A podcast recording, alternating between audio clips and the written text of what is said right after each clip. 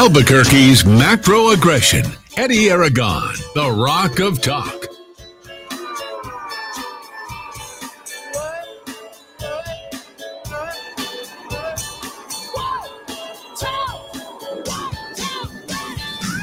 oh five Wednesday afternoon. I'm Eddie Aragon, the Rock of Talk on A M sixteen hundred, K I V A A B Q dot F M, rock of talk dot com here on this hump day. It is cold as you know what out there, and it's going to get worse over the next three hours, just like we told you. And as always, we appreciate you guys tuning in on A M sixteen hundred. Maybe you like Roku T V. Maybe you like Amazon Fire T V. Maybe you like, I don't know, Apple T V, rock of talk dot com. You can pick us up on all those places. For a complete and total replay of the show, the only place you can find it now and from now on is w w w dot rock of talk dot chat. That's rock of talk dot chat. An enterprise brought to you by the Dow three thousand and myself each and every day right here in the Kiva D. Dowd Muska. Hour one, a little fun with the white snow and this Black History Month, and we'll kick it off right there. Lots to get to here. A lot of woke politics here in the month of February. It's a short month. Thank God it's not thirty-one days. That's all I could say. But, hey, it's worse for the Hispanics. We only get one half a month. Dowd, how are you? Uh, I'm well, Eddie. You know, just apropos of something we discussed at length yesterday. Interesting announcement today. Some good news coming to our direction. Uh, a new uh, space facility. Okay. Oh. Uh, there's going to be an expansion. We're looking at sixty new employees. I guess it's going to be adding forty thousand square feet of new lab, production, and office space. Oh no, it's in Colorado. No, it's not. It's not New Mexico. Just what we were discussing yesterday. Yep, there you go. Uh, we we just missed just another opportunity.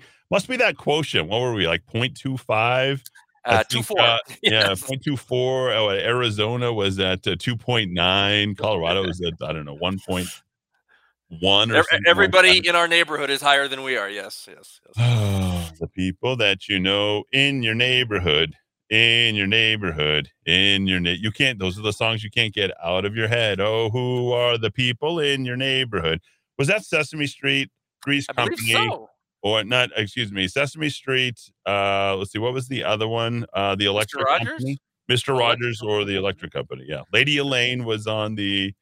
Uh, Lady Elaine was on the. Um, Mister Rogers, of course. That's so, yes. always so interesting. I actually didn't get a chance to see all that. Uh, All that I met part. Mister Rogers when I was a little toddler. Really? Yes, I did. Yeah, there's the uh, famous meme with Mister Rogers offering the middle finger. I don't know whether or not that that is true. There you go. five fifty, fifty, five hundred here. Let's uh, run through the show, shall we? Uh, today, we promised to be a little bit more disciplined. Last couple of shows have not been. Uh, and you wouldn't know the difference, folks. But we do, and that's what counts. We know what we prepared, what we're doing.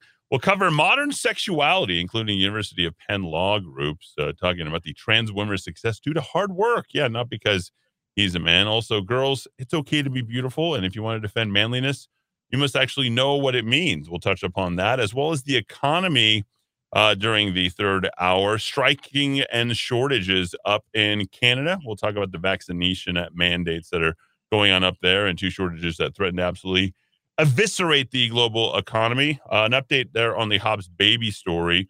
And then, uh, well, it's covidiacy. And the second hour, we'll have national criminality as well as woke going broke. And that, that promises to be wide open. So we'll take your calls, text five fifty, fifty, five hundred We mentioned yesterday how it was not a record-breaking weekend, unlike last week when there was, uh, what, fifteen thousand plus infections. And that has everything to do with the number of people who are getting tested. Uh, we just need to lay that out there. Um, and, you know, where the people have been doing it. You know, people have texting me all the time now saying, oh, see, I told you, you know, I was right on uh, this whole thing. Lockdowns don't work. Lockdown.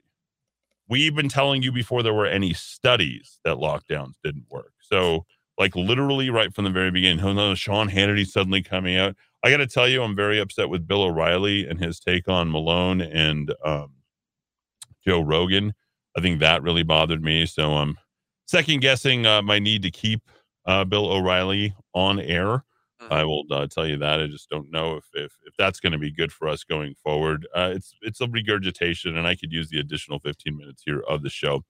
So uh, Doctor Malone recently just on uh, A Real America's Voice, and he was on there for a good hour. And um, he's always good. He's always solid. He has become, I think, the conscience for the people who are truly trusting the science. Uh, let's not forget, folks, that he is also uh, the person who uh, is sort of the inventor of the mRNA uh, viruses. He kind of started out uh, with all of this and then, you know, really segmented and suggested strongly that, you know, these vaccinations that were created are meant more for older and fatter people. Those are my words, of course.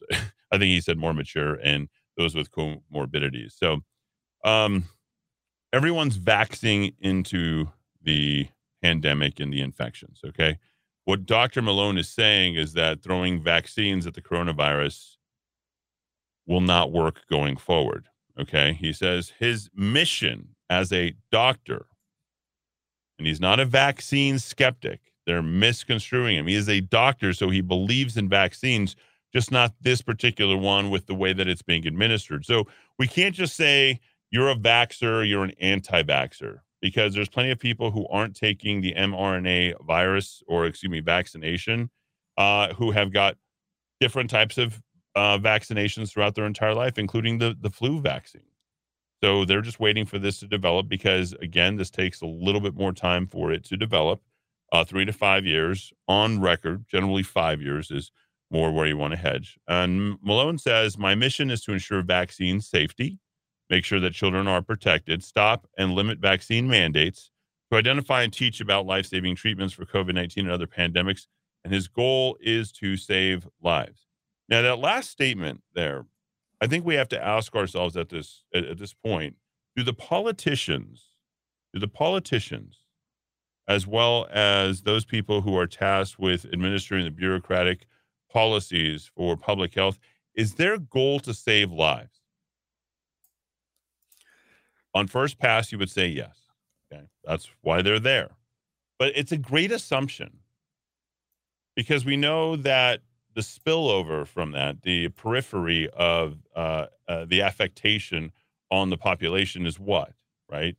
Higher suicides, these people who are being forced to take it, who don't have comorbidity, who aren't sick, who aren't prone to having something that is disastrous going to happen uh, to them as a result of being COVID nineteen infected. Um, why would we have them vaccinated? It doesn't make a whole lot of sense. Generally, you're looking for segments of society.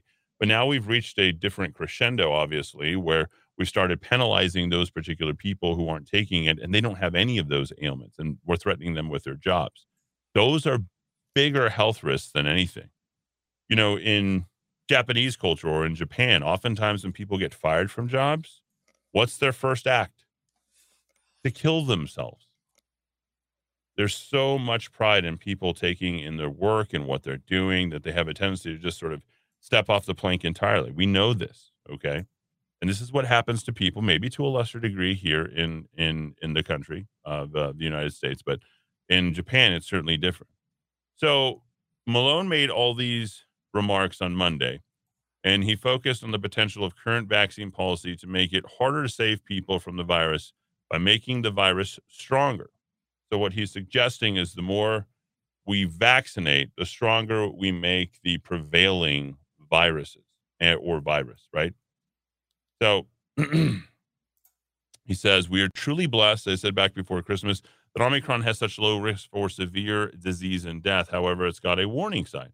He said he is not the first to voice his concerns about this, noting that it was something the F D A itself had acknowledged in the original documents allowing the emergency use authorization. He stated that at that time of the E U A, they told the pharmaceutical industry that they desired that the industry would investigate the risks of antibody-dependent enhancement or vaccine-enhanced diseases. They have not. They will not. What they have done is they know that it's morphing and they're not investigating diseases anymore. In fact, we were going to original COVID nineteen. We know that the full thirty to forty thousand complete and total picture of COVID nineteen has yet to this day even be captured. Yes, folks, has yet to this day even be captured. So what are they vaccinating against? And is it really a vaccination? We know that it's not. We know that it's gene therapy, okay? In an attempt to go ahead and move the needle inside of you so that you could be more resistant. And that doesn't seem to make a whole lot of sense because that's not what a vaccine does. When they inject you with a dead, right, a dead load of the virus that of which you're supposed to be vaccinated against, and it keeps mutating, well, then you, it's no longer effective, which is exactly what the short history of COVID nineteen has proven thus far, as you've seen. So he goes on to say, as the virus mutates, and this is the important takeaway from Doctor Malone, okay, which is basic to the behavior of all viruses. When it mutates, and this will happen with every virus, it will get stronger in the face of adapting to the vaccine. What's happened now is they've dovetailed with this additional measure in an attempt to sort of slow or stop the vaccine. And now within the definition that's coming from the government itself, they're not trying to slow it. Now they're admitting, willfully admitting, that there's nothing they can do to stop it, only to say that the vaccine, which is not what a vaccine is about, once you receive the vaccine, it will prevent you from getting even more sick. If you look under the definition of what a vaccine is, that's not what a vaccine is supposed to do. It's not supposed to be a preventive measure to prevent you from getting more sick. It's a uh, it's supposed to prevent you from getting infected at all, hence the name vaccine. Look it up under the definition. This is the part that makes me angry, because we seem to be completely and totally lost in this. This follows every commonsensical thing that you wish to go ahead and trust, yet you can't. And that's the reason why people are pushing back against this, because it defies, it defies common sense and our approach to medicine. And here's his ultimate recommendation. If we continue to pr- pursue this universal vaccination strategy in the face of the pandemic, particularly now with Omicron, of which the vaccine is practically useless against, a much more highly infectious, highly replication competent virus, what we risk is driving the virus through basic evolution to a state where it may be more pathogenic and more able to elude immune response. If you don't understand that, that's good, because it means two things. One, Doctor Malone really understands what he's talking about. He's a science scientist, and you should trust him. And he's not making any money off of this. Remember, he's only damaging his reputation. He's only in a very um, philosophical way thinking about humanity and what this all means, okay? He says, I don't wish to scare. We have had enough fear porn. And the second thing is he's warning you. He is warning you about your inability going forward, as we talked about just a few days ago on Monday, that you and your natural immunity will not be able to resist the new variations. Why? Because you, as a vaccine taker, are no longer able to resist those variations because you no longer have Dowd natural immunity. Right. The robust natural immunity. You are done with. You are literally crippling your ability to prevent further diseases, and that's exactly what is happening.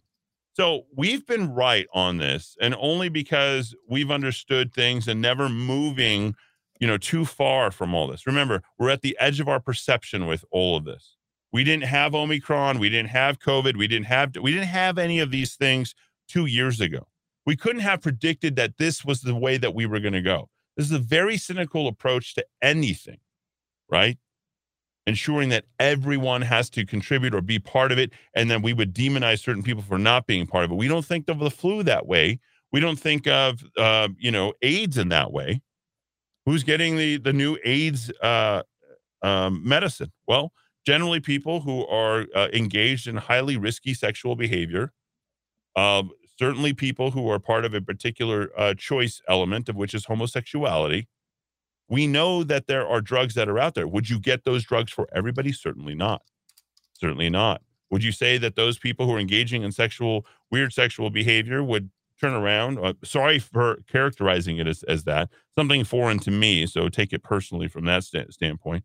Would you, con- would you consider those as risking your particular health? No, you would not. You simply would not do that. So why do we do that with the people who choose not to get vaccinated when we're still at the edge of our perception of how effective these vaccinations can be? The policy of forced universal vaccination, uh, Malone goes on to say, is absolutely contrary to all of our understanding about basic viral evolution. As Doctor Paul Alexander has stated, and we're going to talk more about him again today, he gets to go ahead and, and jump back into the conversation. We are seeing the development of escaped mutants that are resistant to the vaccine. Omicron is not only resistant to the vaccine, but its infectivity seems to be facilitated by the very vaccine itself. This is not a pandemic of the unvaccinated. This is a pandemic of those who are now vaccinated. He states it must stop for the sake of the world. On his website, he's not an anti-vaxxer in any way, shape, or form, but he states emphatically that he believes the shortcuts that the governments have taken in bringing the mRNA and the adenovirus vaccines to market for this pandemic have been detrimental and contrary to globally accepted standards for developing and regulating safe and effective licensed products. Let's relate it now to pop culture. Doctor Malone was the very person that Neil Young and a number of other artists were reacting against. There's something sad about all of this, and that is, is the counterculture of the sixties and seventies has become the um, draconian um, dictators of the new world going forward.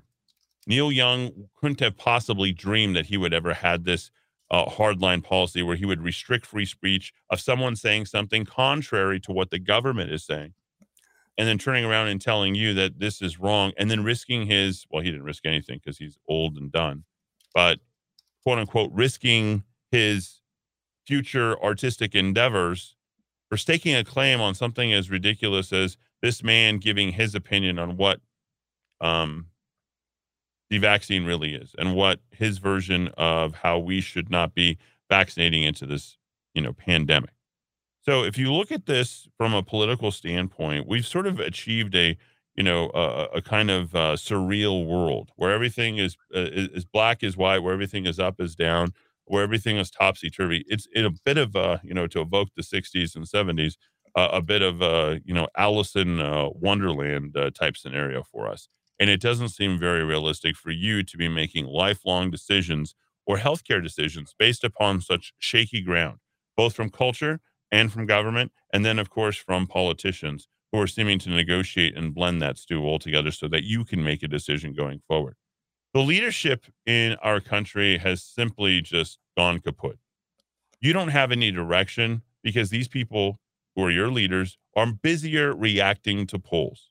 Case in point is our own very Senator Ben Ray Lujan. The media is manufacturing a certain type of angle. The media is manufacturing a certain type of public opinion. Ben Ray Lujan gets behind that public opinion. He decides to take several, as Alex Berenson notes, a forty-nine-year-old young man who's a new senator, who is Nancy Pelosi's right-hand man for a good seven years up on the Hill as a uh, House of Representative uh, guy, one of the leaders of the Democratic uh, caucus uh, that was there. I believe he had a a very a good title, a D C C something or other, director or something. And yet he has been advocating strongly for every vax, every booster, showing all the Twitter stuff. And now he's put everything right up into the, uh, uh, you know, the, the balance at a time when uh, Joe Biden has just uh, nominated a, or is going to nominate a Supreme Court judge. That may not be big deal to you, but the very fact that his stroke most likely occurred in a normal, uh, healthy forty-nine-year-old man who may have comorbidities and may have some, he's not the best sh- uh, guy that's in shape. Let's, you know, no fa- no no doubt about that, right? But you turn around, and you you you look at the what Ben Ray Lujan has been advocating for, and you say to yourself, do I want to go down the same road that Ben Ray Lujan is is is doing? Do we have a right to know what he did, you know, the prior six weeks uh, prior to having the stroke? I guarantee you, he got the additional uh, booster. I guarantee you he's fully vaxxed uh, to the hilt. And there's no doubt that that played a large part in why a normal, healthy forty-nine-year-old man had a stroke. five fifty, fifty, five hundred. That's five fifty, fifty, five hundred. Uh, Dowd, have some comments uh, on the opening monologue here? Well, I just thank you, Eddie, for bringing to my attention that uh, our, our friend Alex Berenson, who's just been a, a one-man gang in, in, in terms of trying to bring Uh, reality, uh, criticism to the official narrative. I mean, thank goodness he's on Clay and Buck on an almost weekly basis, but uh, I hadn't seen until you mentioned it that he did a post on his Substack website about uh, our beloved junior senator from, from New Mexico. But we're going to talk about it in the next segment, Eddie. But what I think what struck me the most about Doctor Malone's comments here, you know, of course, a lot of a lot of really, really good uh, quotes, but, and this, this is the one that really kind of just gets the diamond bullet into my brain. This policy of forced universal vaccination is absolutely contrary to all of our understanding about basic viral evolution. Um, we've thrown out centuries of hard-bought knowledge uh, about how to approach these kinds of things. And in the next segment, if we get to it, Eddie, there's going to be an interesting mention of the findings from nineteen eighteen and how social distancing and masking seemed to be of very limited value back then, too. Um, we had... The, the, the Fauciites have just decided to either rewrite or memory hole uh, history. Uh, and it's up to those of us who are willing to tell the truth and willing to dig through all this uh, to, to bring facts to people, because we're certainly not going to hear it from the official narrative. We're actually going to go line by line and talk about uh, some of the lockdown measures. And as I start out the segment talking about exactly that, that's now part of the new narrative coming forward. Uh, we've been telling you that from the beginning, that lockdowns would never work uh, from a science-based perspective, and not just from a, a liberty, freedom. We want our freedom. We want to be able to do what we want. We don't, we don't care about the public health. Even when you consider the public health, lockdowns are actually dramatically worse to keep us healthy. And we'll talk about that from the numbers when we return. On this day back in nineteen seventy-four, it was the Carpenters who started a number one four-week run on the U K album chart with this, On Top of the World. Karen Carpenter, great song.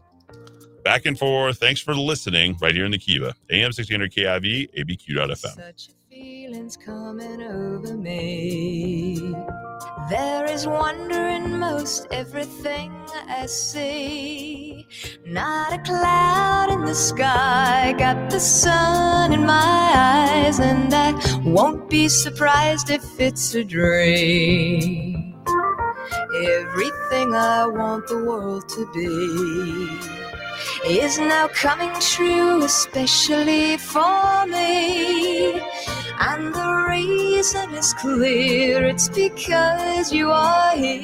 You're the nearest thing to heaven that I've seen. I'm on the top of the world, looking down on creation, and the only explanation I can find is the love that I've found ever since you've been around. Your love's put me at the top of the world. It's made Albuquerque famous. Breaking Bad and The Candy Lady, a national landmark and an Old Town anchor for almost forty years. Right here at four two four San Felipe and on the web at candy lady dot com. A tribute to Breaking Bad and a spectacular taste sensation that you'll never find anywhere else. Hi, I'm Kevin with Futons and Frames. We've been doing business in Albuquerque for over thirty years. We have the largest selection of futon frames in the state. Our futons are made right here in the U S A. So if quality, service, and knowledge of product matter to you, then come on down to forty-three eleven Manal or call us at eight eight one, six eight six three. No matter where your journey starts, it will end at Ann Matthews Bridal, where you will get to say yes to the dress. The Ann Matthews selection from nine top designers, including the Disney collection, to eighteen different lines, brings the shopping experience of New York and Dallas right here to Albuquerque. Call eight nine zero, three seven three six for your own personal shopping experience. Ann Matthews Bridal, eight nine zero, three seven three six. Located across the street from Coronado Center at sixty-one twenty-one Manal Boulevard.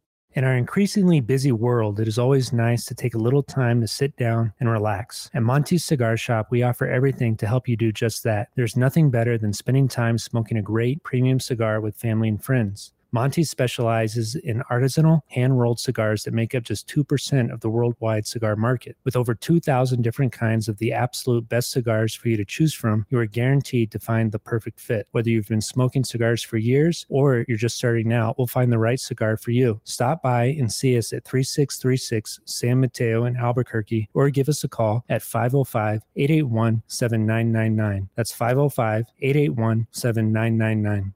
Hey, it's Eddie Aragon. The staff at A B Q Guns stands for your Second Amendment rights, but they believe other freedoms are under attack by the governor's orders. Small businesses are bearing the weight of those health orders, and A B Q Guns believes she owns our state's economic collapse. A B Q Guns urges you to shop local for firearms, ammo, and accessories. Stop by the shop in Riverside Plaza, on Coors, north of Montano, or visit shop dot a b q guns dot com. A B Q Guns, defenders of your freedom.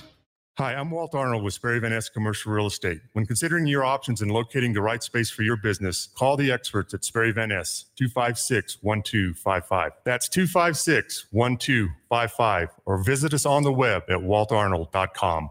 Looking for a full-service landscaping company that can design, build, and maintain your landscape? True West Landscape is the company for you. Whether you are a property manager or homeowner looking for that quality weekly service, True West is here to help. Contact the True West team of professionals today so we can show you our quality service options at five oh five, three nine five, seven seven seven zero, five oh five, three nine five, seven seven seven zero, or visit online at true west group dot com. The Rock of Talk is now available on Roku. Just go to search on your Roku device and type in The Rock of Talk. Then download and enjoy. Watch the show live, on demand, get the top ten news of the day, or watch any of our weekend shows on demand. Hi, I'm Walt Arnold with Sperry Van Ness Commercial Real Estate. When considering your options and locating the right space for your business, call the experts at Sperry Van Ness, two five six, one two five five. That's two five six, one two five five, or visit us on the web at walt arnold dot com. Hi, this is Mark Minicucci with the Minicucci Insurance Agency. We are privately held and locally owned. We market property and casualty insurance products and risk management services primarily to a variety of companies located within New Mexico and the surrounding states. We are able to meet the needs of a large international company as well as small local businesses. We focus on construction, onshore energy, defense contractors, healthcare, professional liability, and a variety of other industries. Call us today at eight eight three, three six eight three, eight eight three, three six eight three.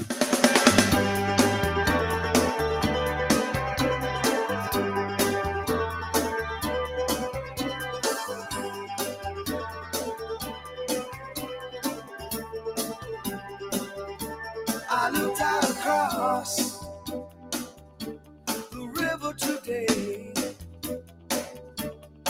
saw a city in the fog and an orchard tower where the seagulls play. Saw the sad, shy horses walking home in the sodium light. Two priests on a ferry, October geese on a cold winter's night. All this time, the river flowed endlessly to the sea. Two priests came round our house tonight. One young, one old, offer prayers for the dying to serve the final rite. One to learn, one to teach, which way the cold wind blows. And fussing and flapping and priestly black like a murder of crows. All this time,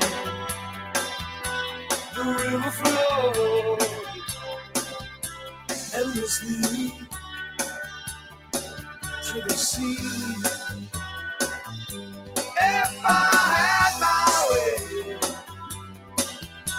take a boat from the river, do not bury the old man, I bury him at sea. Ah, oh, one of the best. Sting, four thirty-three here in the Kiva. Folks, listen to that song. Listen to every lyric. I mean, it's that good. Let's listen to this.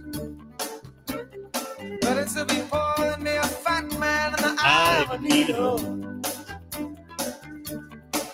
As these words were spoken, I swear, I hear the old man laughing. What good is the used up world, and how could it be worth having? All this time,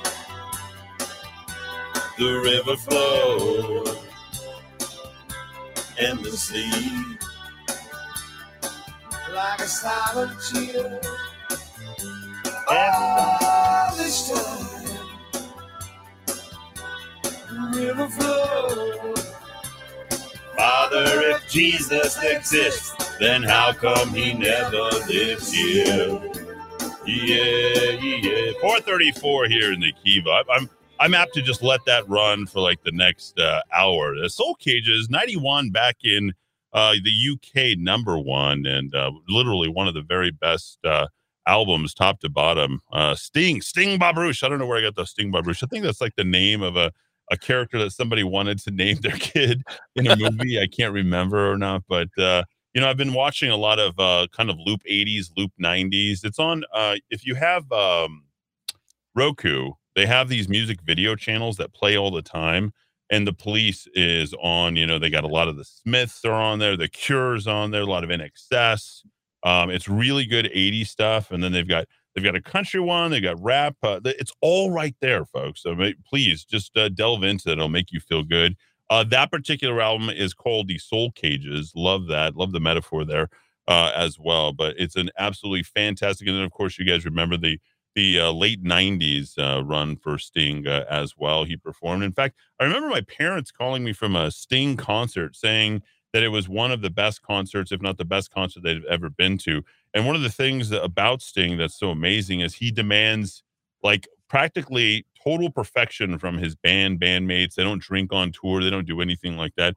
I mean, it's almost, uh, you know, when you see him, I've seen him uh, uh, being interviewed by Charles Kuralt, uh, C B S Sunday Mornings. You might remember that. And I remember this one particular interview that he had and like what he does and yoga. And there's, of course, there's a the joke about how long Sting has sex for and these uh, tantric movements. And Tantra, movements, yes. All that kind of uh, foolishness. But, but Sting is literally has become, you know, quite the consummate uh, artist, uh, top to bottom, and an overall amazing guy. But that right there, uh, The Soul Cages, uh, one of the very best, uh, I think, that uh, I've ever heard. five fifty, fifty-five, one hundred. Just thought I'd share that with you if you guys are looking for a little bit uh, more music uh, out there. So we covered Doctor Malone, and uh, we're going to talk about, you know, what he's waging war against, and that's, well, the schools, the institutions, the governments that are going to try to push these vaccines to young people. Now, you know, there's this test to stay uh, kit. Uh, interestingly enough, the parochial schools force you to bring your own test kits to them.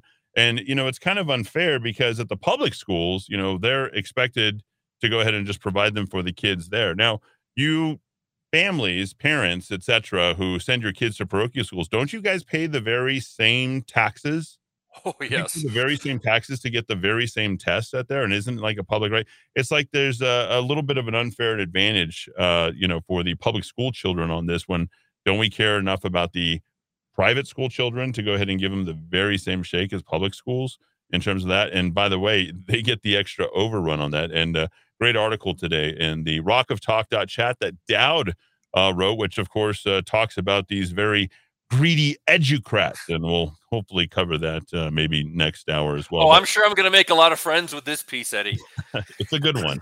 It is a very good. And oh, by the way, he uses one of my favorite words that also Doctor Summers uh, uh, often frequents, which is called poppycock. Oh, great word. Great word. You said poppycock. Yeah, I did.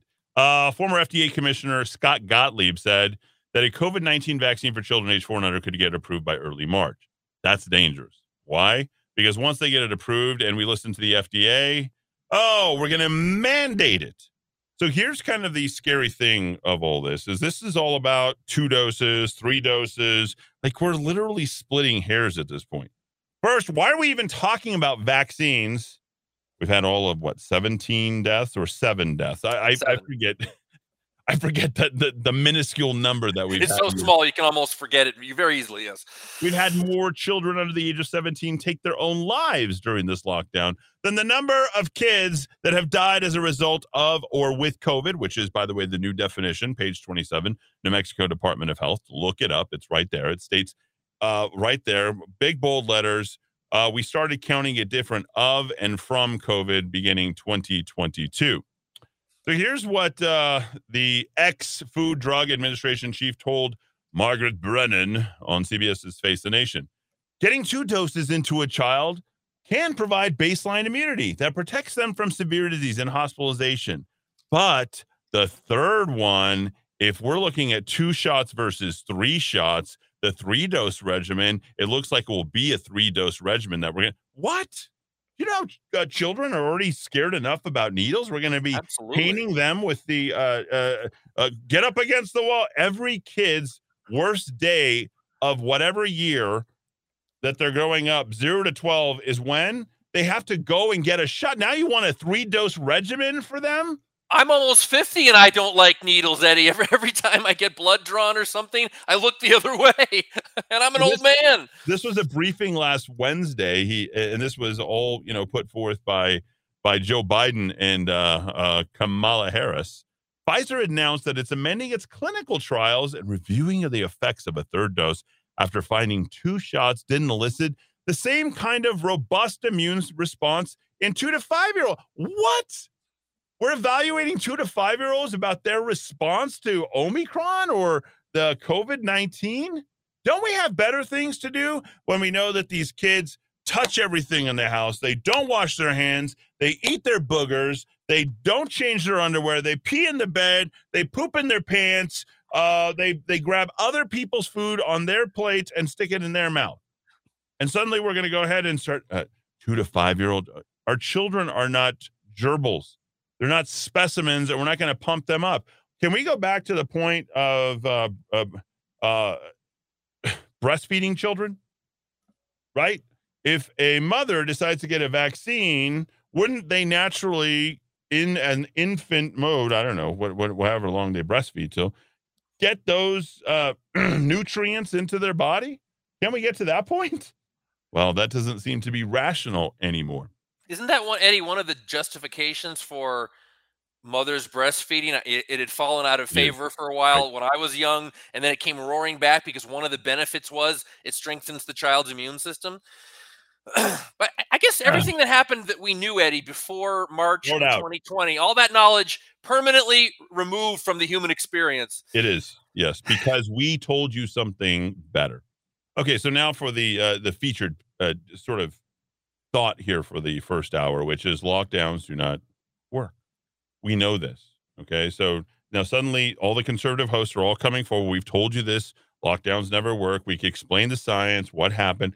Well, now some doctors from Johns Hopkins, two of them,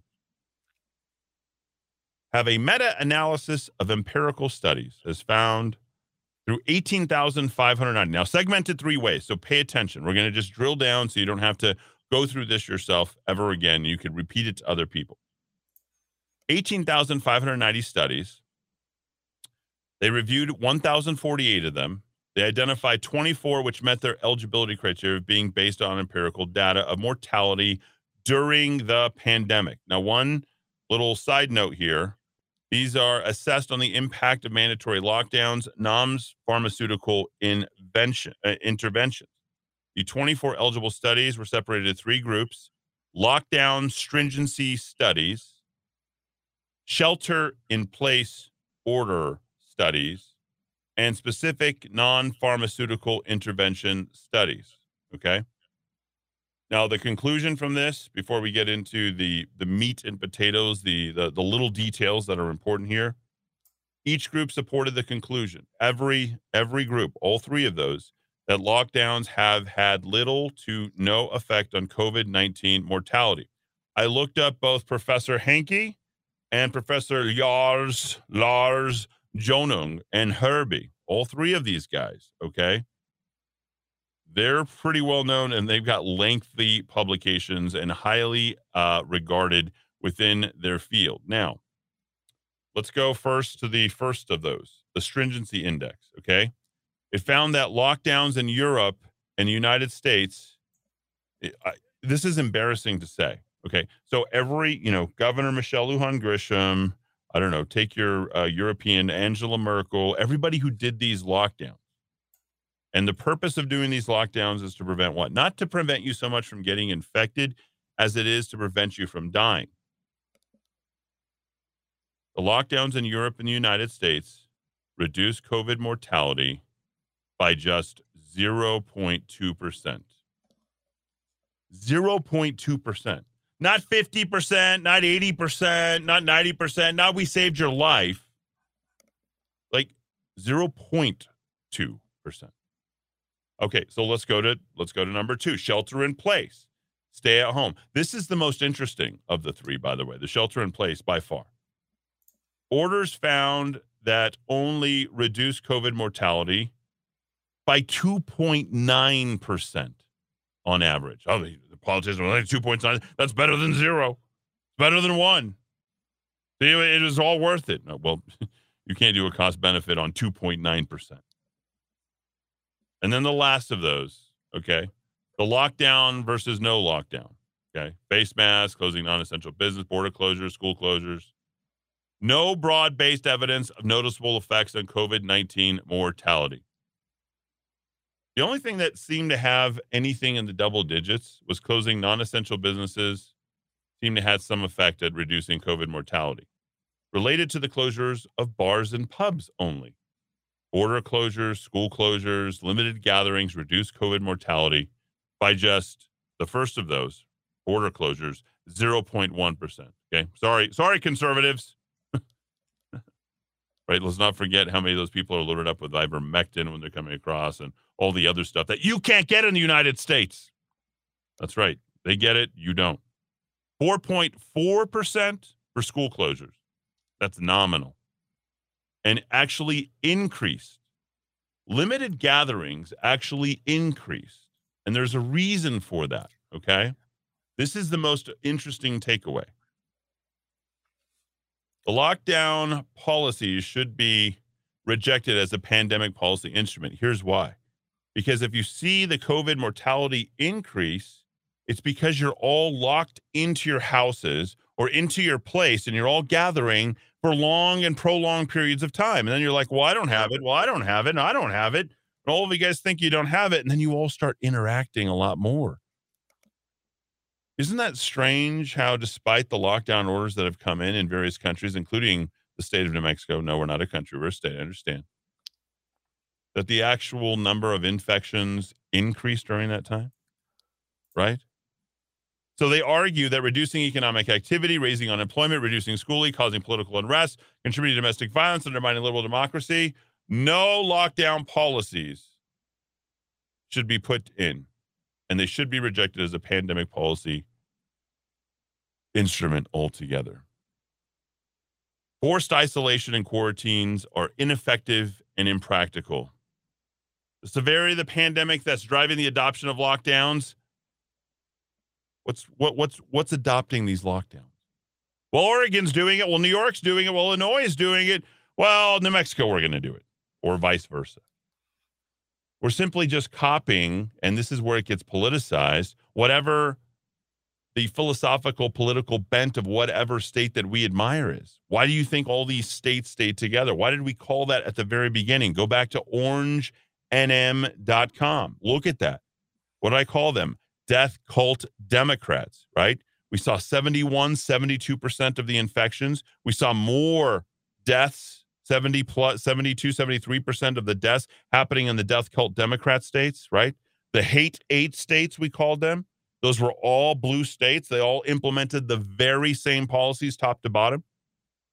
The authors also suggest that counterintuitive result may be due, and this is down when you have the lockdowns, to people being confined to their homes, infecting family members with a higher higher viral load, causing more severe illness. Now, what they don't break out here is something I'm going to break out for you that we have been doing for a long time, which is why would we vaccinate into this pandemic?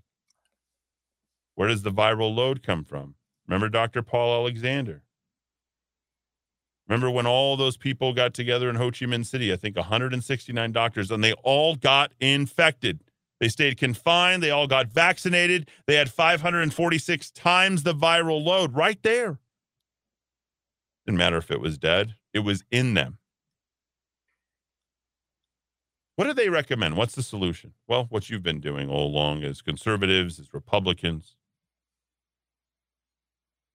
You guys all make voluntary behavioral changes. And it's ten times, according to these gentlemen, more important. Now, Johns Hopkins is not a conservative think tank in Maryland, folks. let's not, let's not kid ourselves here. Voluntary behavioral changes are ten times as important as mandatory behavioral changes. Why? Why? Because self-preservation is a rational actor. That's right. You will do the best thing for yourself, which means take care of your health, three squares, water, sleep, vitamins, all that stuff you will take care of. on your own. Social distancing, if you feel like you go ahead and need to mask, you do so. That has proven to be the most in, uh, effective thing of all. So the question is, and especially during an election year, will any of these governments apologize? Will Michelle Lujan Grisham, Angela Merkel, will these people, you know, get their comeuppance and say, you know what, I did the wrong thing here? Can, can you imagine any of them actually saying this? Well, of course you can't, because they're insolent politicians who are also insolent and who are also ignorant in addition to being insolent. They can't hear themselves think, and they don't listen to you because they're too busy ramming these policies from these death cult Democrat states down your throats. And you as voters have to educate yourself and hold these people accountable.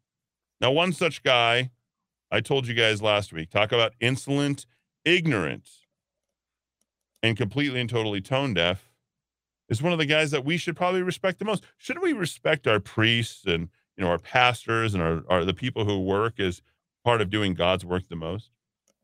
Well, after my uh, attacking uh, Father Chavez over at Saint Therese, as I told you last week, he went to K O B Channel four, and this is the type of attitude, and this is what they try to do to spin. Now, I, I hit him pretty hard. I made him responsible uh, for what had happened uh, with my cousin. She was one of two, uh, four people, five people, excuse me, who died in the balloon accident uh, last June.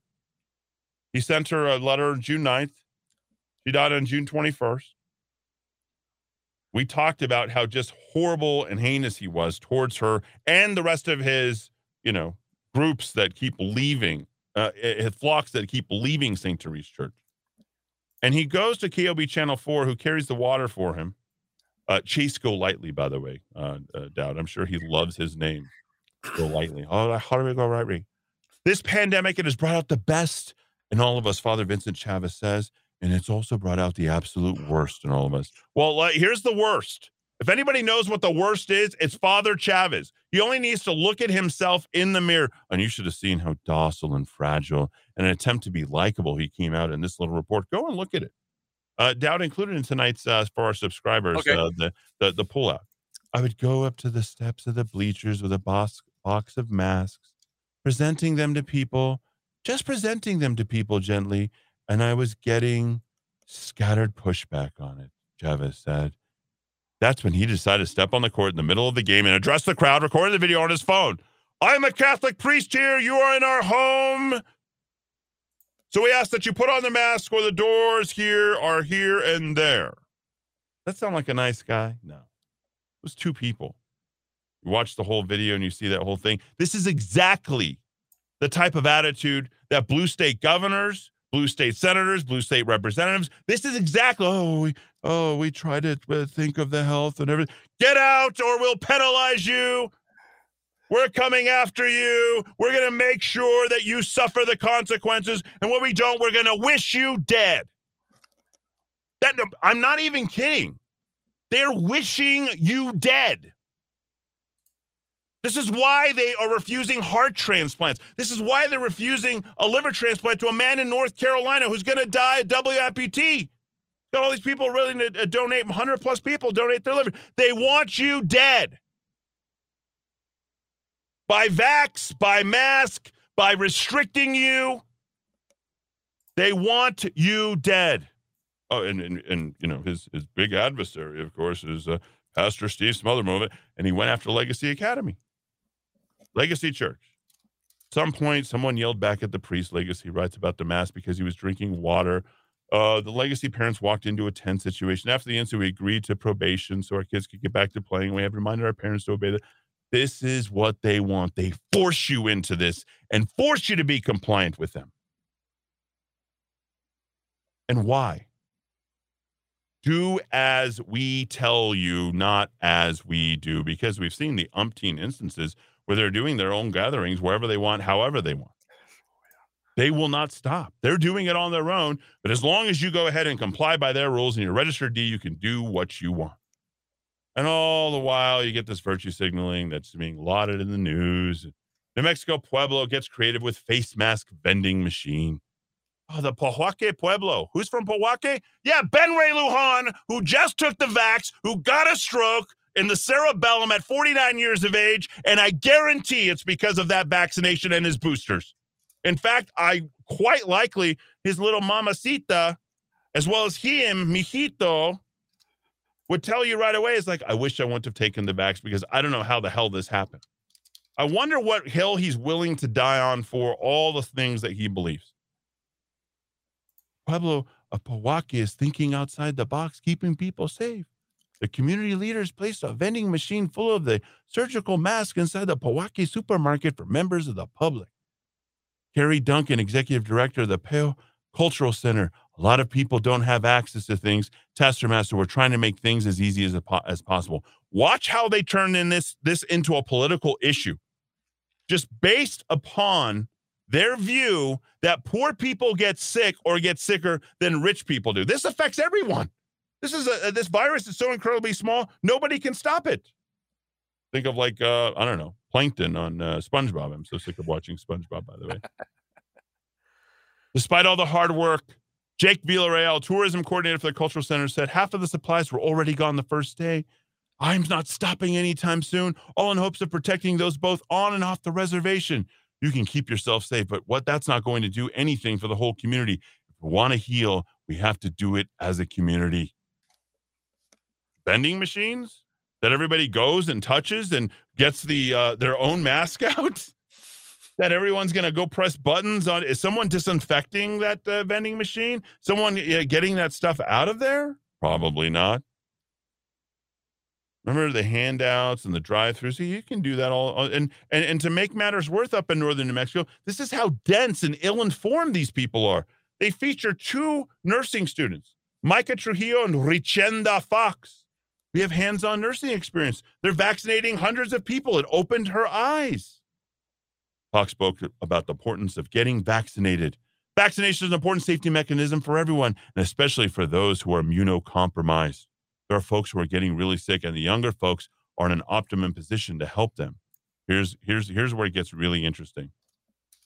She says she's in the first in her family to graduate from college, and that the experience of helping vaccinate local has been fulfilling. Because of all these disadvantages, economic disadvantages, of course, New Mexicans were going to be hit hard by COVID.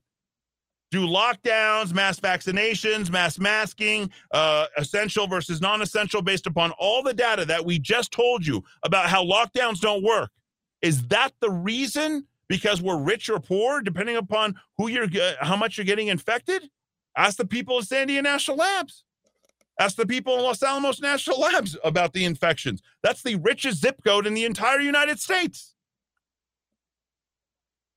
Is this about who has and who has not?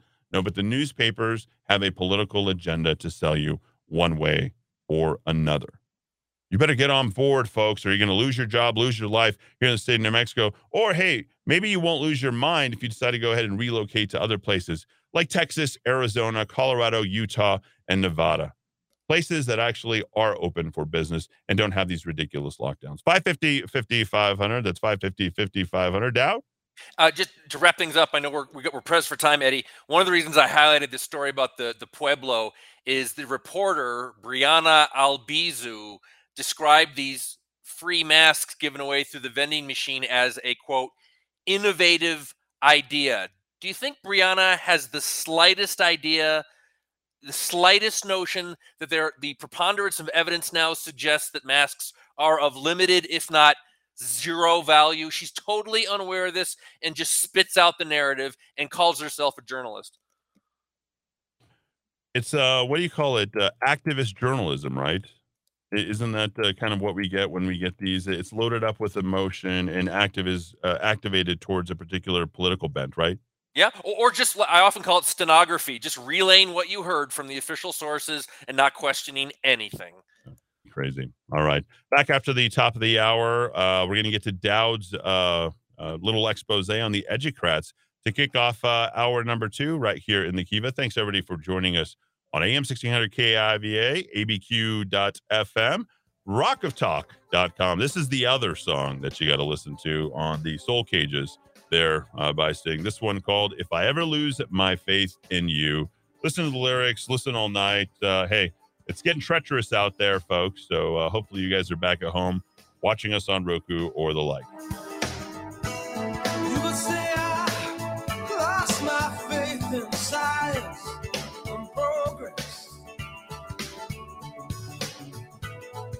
Say I lost my belief in the Holy Church. This is the Rock of Talk on A M sixteen hundred K I V A Albuquerque. President and First Lady Jill Biden are reigniting the Cancer Moonshot.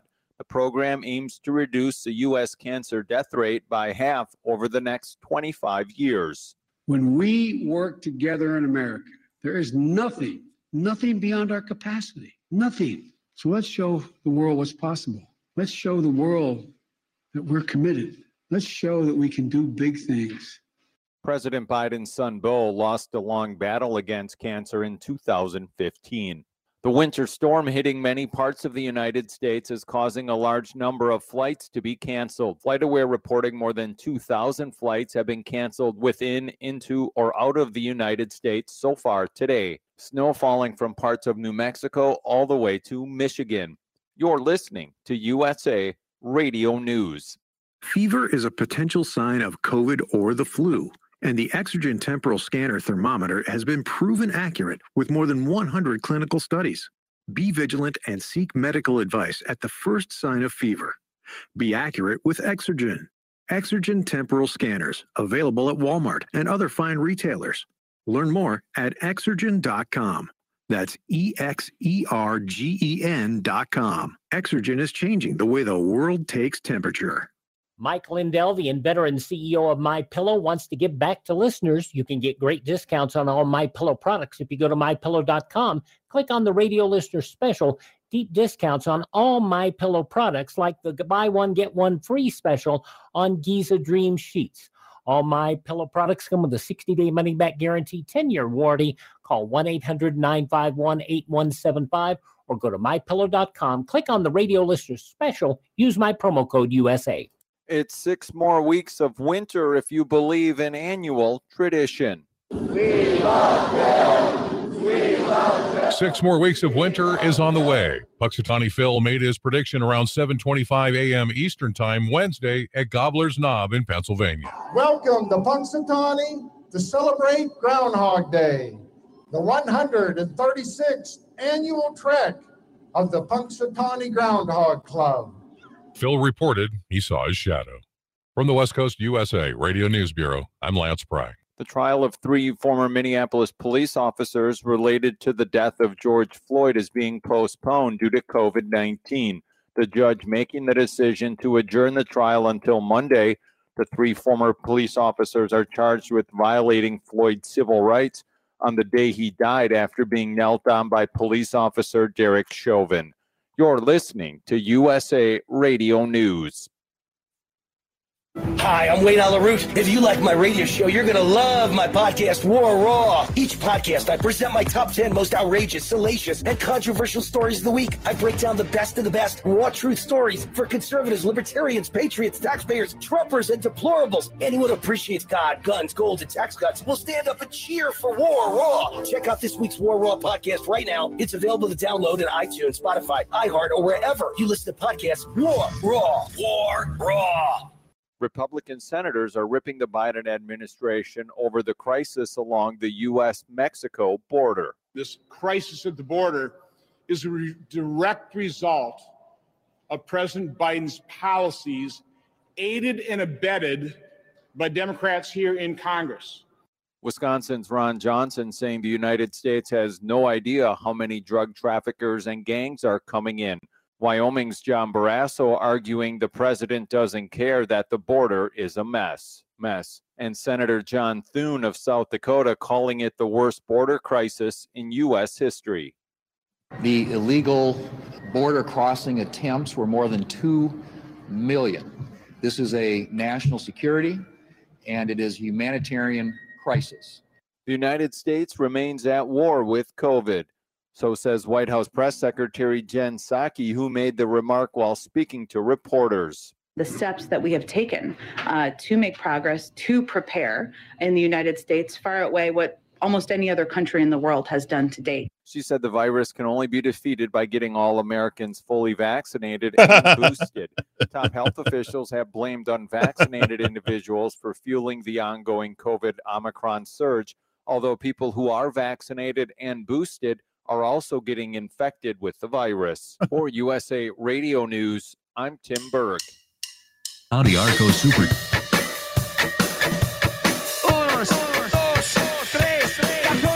Albuquerque's macro aggression. Eddie Aragon, the Rock of Talk. I am Eddie Aragon, the Rock of Talk on A M sixteen hundred K I V A A B Q dot F M, rock of talk dot com. Hump Day. It's also Groundhog Day. Uh, hopefully, it's, uh, I, I guess uh, Joe Biden's going to be giving his speech tonight. It was back in nineteen fifty-five when the very first speech was actually given, uh, ladies and gentlemen. That's right. The Uh, going all the way back, the first presidential news conference on network T V, Eisenhower on A B C, uh, Dwight D. Eisenhower, the thirty-fourth U S president, uh, as well. I guess Joe Biden uh, couldn't cure COVID, but he feels like he can cure cancer. Couldn't stop it uh, from killing his son, but somehow he's going to reduce it by fifty percent. Such an arbitrary number. Uh, all foolishness uh, all the time from uh, Joe Blow Biden. Uh, twenty-four seven, uh, something I'm not going to tune into tonight, but you guys can all tune in to a complete and total rerun of this show for the next twenty-four hours. At the conclusion of this, actually, the previous three days, we've been including that on rock of talk dot t v. Uh, the meteoric rise of the people who are tuning in on the Roku, Amazon Fire, and Apple T V. Uh, no longer podcasting on Stitcher, SoundCloud, or Spotify, or anywhere unless you subscribe directly to w w w dot rock of talk dot com. Chat, but you can download our apps uh, for free up until July first uh, on uh, rock of talk dot t v and rock of talk dot com. I'm going to go ahead and charge for everything. I haven't increased uh, prices on our thirty-five, thirty-six advertisers from the very beginning. And, you know, we're just going to find other pots and pools of uh, places to pull from. And uh, we've got more than forty-two hundred downloads on the app for Apple, thirty-three hundred uh, for uh, Android, and so many people who are tuning in. A record month. Uh, nearly two gigabytes uh, in terms of our throughput uh, on the uh, taking in at thirty-two kilobytes on online. And then uh, we were at uh, three point five terabytes.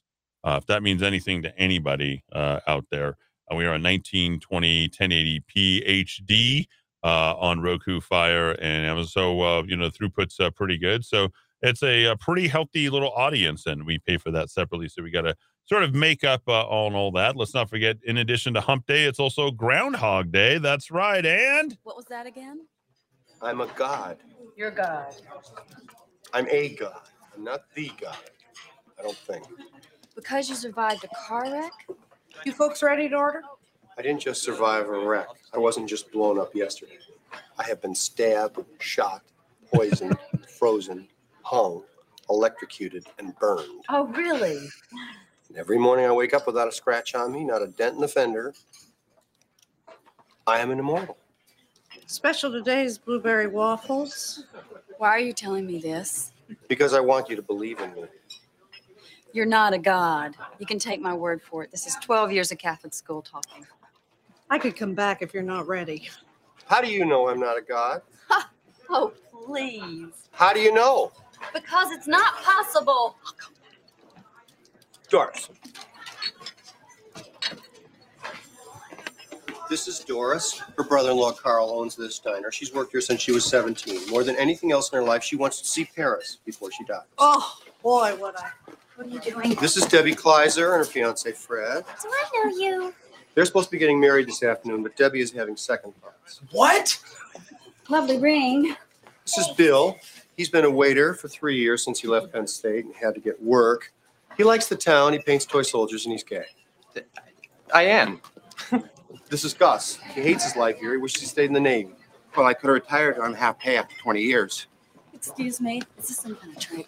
Well, maybe the real God uses tricks. You know, maybe he's not omnipotent. He's just been around so long. He knows everything. Oh, okay. Well, who's that? This is Tom. He worked in the coal mine until they closed the town. And her? It's Alice. Came over here from Ireland when she was a baby. She lived in Erie most of her life. He's right. And her? Nancy. She... works in the dress shop and makes noises like a chipmunk when she gets real excited. Hey! It's true. How do you know these people? I told you, I know everything. In about five seconds, a waiter's going to drop a tray of dishes. Five, four, three, two, one. Okay? Okay, that's enough. Uh, good stuff, Dowd. You got to say it. Oh. Uh, well, one of the uh, A F I's uh, top films of all time, and a brilliant concept, and one that keeps uh, you don't mind watching over and over, much like Godfather, Christmas Story, uh, Forrest Gump, and the plethora of other offerings that uh, T C M or T B S or whatever these uh, cable juggernauts uh, tried to survive on uh, during. See, some people play Christmas music all all uh, winter long, and then you get, you know, these marathon runs from that. And this would be a, a good day to go ahead and uh, reconjure up the hit from nineteen ninety-three, Groundhog Day, with Bill. Yeah, that movie is so good, Eddie. I saw it in, when I was in, at university multiple times in the theater. And, you know, it's not even of its time. It's it's really more like a Frank Capra or a Preston Sturges film. It almost should have been made in the nineteen thirties. It's that good. Yeah, it is. It uh, is that solid. By the way, your texts are that good. Before we get to Dowd's Uh, wonderful column, uh, which you can find directly by subscribing to w w w dot rock of talk dot chat. Uh, Q Quiniversity from Gab. When do we start rewriting the history textbooks? Those who planned this, the Kennedy assassin, nine eleven, uh, did this well as well. That would be COVID nineteen. I love our, you know, our audience likes to really stretch the boundaries. Uh, remember the Q stuff, folks, I am not into. This was very interesting, Dad. You might want to look this up. Scottsdale School Board, you've been served. Citizen Free Press published this. Time to break the back of the pedophilic school boards throughout this country, violating their surety bonds. Uh, yeah, who would have thought? An interesting little uh, take on this, and maybe some activists out there can uh, break up the school boards uh, by looking at this. Uh, you can find it at Citizen Free Press. Scottsdale School Board uh, broken up. Uh, they've been served, and uh, we'll include it at w w w dot rock of talk dot chat on our blast as well in the show notes. Very interesting. Scottsdale School Board, you've been served. Uh, Eddie, funny you should say that about Bill O'Reilly. I'm disappointed in him as well. He has been way off lately on several things. His discernment is waning. Well, generally when you're building up a business and you tell people things that they want to hear, which I do not, right? I mean, I'm, we're not looking to like tell you things you want to hear. We'll tell you things that you need to know. I think that's a better long-term profit model. Uh, or maybe there is no profit in that, right? Because uh, you always get hated, and Uh, generally, uh, people who are uh, prophets in their own time are always hated in their own time. And I think we've been pretty prophet, P H E T, not F I T. And I think that's the better way to go when I say that. So hopefully you uh, you caught our drift on that. Uh, his discernment is waning. Yes, it is. Uh, the almighty buck, just like Joe Rogan bending over for the one hundred million dollars, or Bill O'Reilly. Get rid of O'Reilly. My vote is for you. All right. Loud and clear. You didn't reply to our text. It is a mistake. President Trump chose a select group for six times. It. Yeah, uh, drop my uh, drop my text messages, Donald Trump. Please stop raising money while House of Representatives. If you're not going to hand over the money that you make here to the rest of the people who are running to take over the House and the Senate, in my opinion, you don't deserve to run uh, because you need to be helping everybody else. Where were you when we needed you here in twenty twenty-one? Uh, absolutely nowhere. That's exactly where you were. Uh, on the definition of what a vaccine is, that's why the C D C in August changed their definition, Eddie, on their website. Basically, now a vaccine is just a therapeutic, according to the C D C. Is it? I didn't. Uh, I didn't see that. Uh, Dowd will uh, trust and uh, always verify. I keep telling people that this is not a vaccine; it is therapy. I'm not going to get the shot. Yeah, the clot shot. That's exactly what it causes. Maybe uh, clots in the cerebellum, which is why we needed to crack open Ben Ray Lujan's uh, brain to kind of uh, clear out uh, what was in there. Might be a dumb question, Eddie. What is their definition of quote unquote more sick? This comes from a, uh, a, a licensed practical nurse. Sounds pretty damn nebulous. Seems like what I hear. Thank goodness I got a vaccine. Otherwise, I'd have been even more sick. That's that's what we were talking about. How yeah. crazy is it? Oh, I got the vaccine. I'd be even more sick. How do you know that? You can never actually prove that. Dumb statement as compared to what? What is the baseline data? There is none, and there couldn't couldn't have been one. What are you going to try test it against? Eddie, for information, shame T-Mobile for making vax a corporate requirement. I don't do T-Mobile um, at all. Uh, so if you're on T-Mobile, time to jump off, it looks like. Uh, there's some serious peer pressure happening leading up to their deadline. I'm hearing that from a lot of people and helping people out. Some guy's supposed to lose his particular uh, job on the fourth of April. Let me go down to it, actually. Um, let me see what he wrote uh, earlier. Let's see if we're at. Um, here it is. He says, dang, Eddie, I may have to give in and get the jab. Now, remember, I have a history of people's texts when they when they, uh, when they, when they text in, okay? This very same guy, before I give you his second text, texted me on June the sixth of last year. Oh, no, uh, August thirtieth of last year, Monday, August thirtieth last year. He says, Eddie, I'm heartbroken. Just found out a couple hours ago my job is going to mandate the vax after seventeen years of service. This is a slap in the face. If we had sensible politicians, this should be against anti-discrimination laws. Then later on, he writes me this morning, and, and I'm feeling bad because I want to help these people.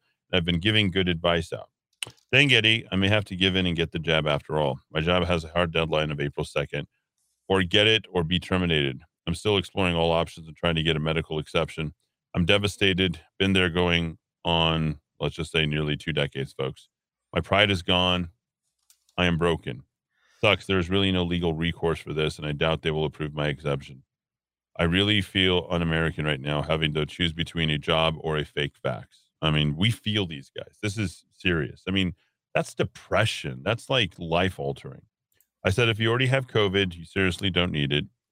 Um, this is what you wrote me, and I, I repeated it back to him. I said, you wrote this to me. Don't do it. They will not fire you. I contend and continue to contend based on where, where we're at. They will not fire you, okay? This is not going to hold up. And even if it's blue versus red states, which is what they're trying to advocate on the OSHA stuff, the red states not doing it. You're going to have a case federally, collectively. And guess who's next are going to be on the chopping block? It's going to be those corporations who are going to be paying out millions upon billions of dollars out to you for being forced to take the vaccinations when people who are a part of the same company or a subsidiary of the same company or somehow related to the same company didn't have to do it in another state. This is federal, and they're having to use a federal mandate and federal law. And if you work for a federal agency, you will be able to push back and have been able to push back. You just got to uh, be steadfast and unwavering. He says, Eddie, I know I had COVID in December and got monoclonals. I am trying everything possible to avoid it. They have been threatening for months, but set a hard date. Can you imagine being threatened by your own employer in any way, shape, or form? Doubt if you don't get the vaccine. I'm not his employer, but if you don't get the vaccine, you're not going to work. I mean, that, that's the last time I'll ever talk to Doubt.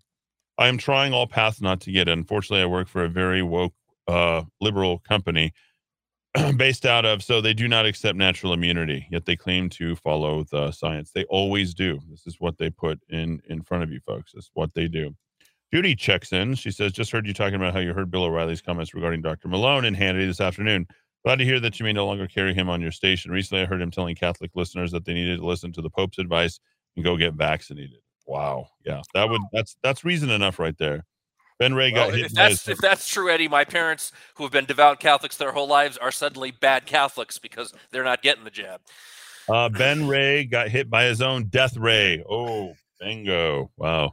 I, you know, I like the, the, the truth-telling here. I know you guys are kind of amazed at some of the things that I say all the time. Sorry, my light was off. Oh, Eddie, thank you for the wonderful music today. Judy and Rio Rancho, how are you faring, Judy? Look at that snow coming in. You guys doing okay out there? You guys okay? Well, we'll snuggle in with you in the cold, cold, uh, white, white Christmas weather. Check out Sting playing the gang president in the Who's movie, Quadrophenia. Good actor, too. I didn't I didn't see that. Is he in that, Dowd? Oh, he is. Yeah, I think so. Yeah. Uh, let's see. This uh, released.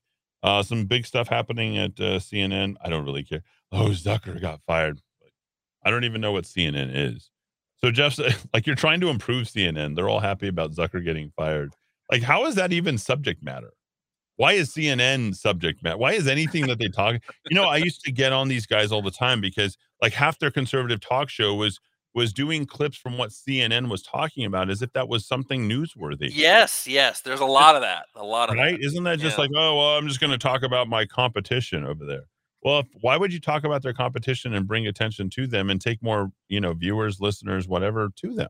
Well, and Eddie, I also think, you know, from time to time it might be fun, but on a daily basis, when you lower yourself to even dignify these people with, with trying to refute them or, or argue with them or make fun of them, I mean, at some point, that's really overkill. Once in a while, it's fun, but every day. Wow, you were right on this in this storm. There it is, uh, Van Chellen. We we we're weather weathermen too. Apparently, uh, we can do a little bit of that. Eddie, I can say that I never got the jab and survived Omicron. Ivermectin and H C Q were handy. Hydroxychloroquine. It cost a ton, but it helped. Chavez is such an a-hole. He needs to be defrocked. I don't know what defrocked is. Does defrocked mean being removal, uh, removed from the church? Yeah.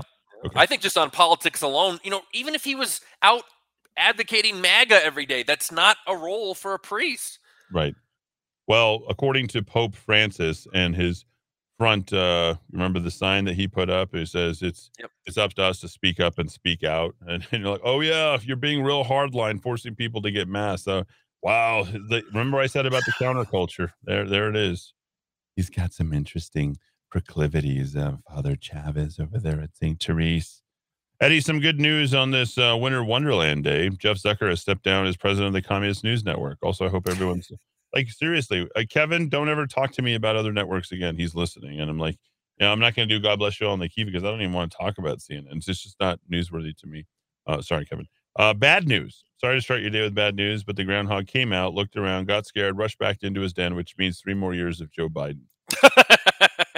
Very good. Very good. Uh, worth watching. Sting, House of Strombo. Okay, I'll look at that. Uh, Very slippery out there. Do no D O T in sight. Yeah, so they knew about all this twenty-four hours ahead of time. I remember uh, getting on the air one like Saturday or Sunday morning, and I remember um, Susana Martinez, and I just lit her up and Richard Berry uh, for not clearing the streets that they knew what was happening. I mean, those things should have all been salted. You could have salted the entire streets for the entire day. Salt lasts about uh, thirty-six hours uh, from what I've been told before. Don't know how true that is. But you can keep it there and prevent lives from being lost. Instead, you know, three quarters. Of, I felt like everyone was listening to our show yesterday because there was nobody in the building today, Dow. Oh, oh, there you yeah. go. Uh, don't forget, folks, uh, if you if you were a subscriber to rock of talk dot chat a couple months ago, you would have learned that one of the main sources for road salt all over our fruited plain here is none other than southeast uh, New Mexico. We, we should be very proud that whether it's here in New Mexico or all around the country, we provide a lot of that road salt, uh, something that, uh, you know, I suppose environmentalists haven't shut down quite yet in New Mexico, but I'm sure they're working on it. How do you know your traffic guy isn't out in traffic covering the traffic? Well, he can't be. It's impossible in uh, weather like this, and I think it would be Uh, against uh, all good sense if he was on the phone driving around giving you traffic updates, uh, driving at ten miles an hour on the uh, freeway right now. So there you go. Uh, Eddie, it's snowing like a bunch of wild maniacs here in Los Lunas. That's hilarious. Uh, Eddie, great news on the three, four terabytes. Fantastic. Good job, Rock of Talk. Keep believing and fight for the five oh five. Yeah, the fight for the five oh five. We, gotta, we, we do it every day. Oh, more pictures of, of snow. No, Eddie, it's not the groundhog. It was Tom Brady. He came running out after his retirement, saw a shadow, so he ran back in. We've got another year of Brady retirement before he runs back out and throws his shadow. Actually, I screwed that one up. It was not my own material. It was plagiarizing. He retired, then came back, then went back. Whatever. Um, yeah, a lot of people don't want him to retire.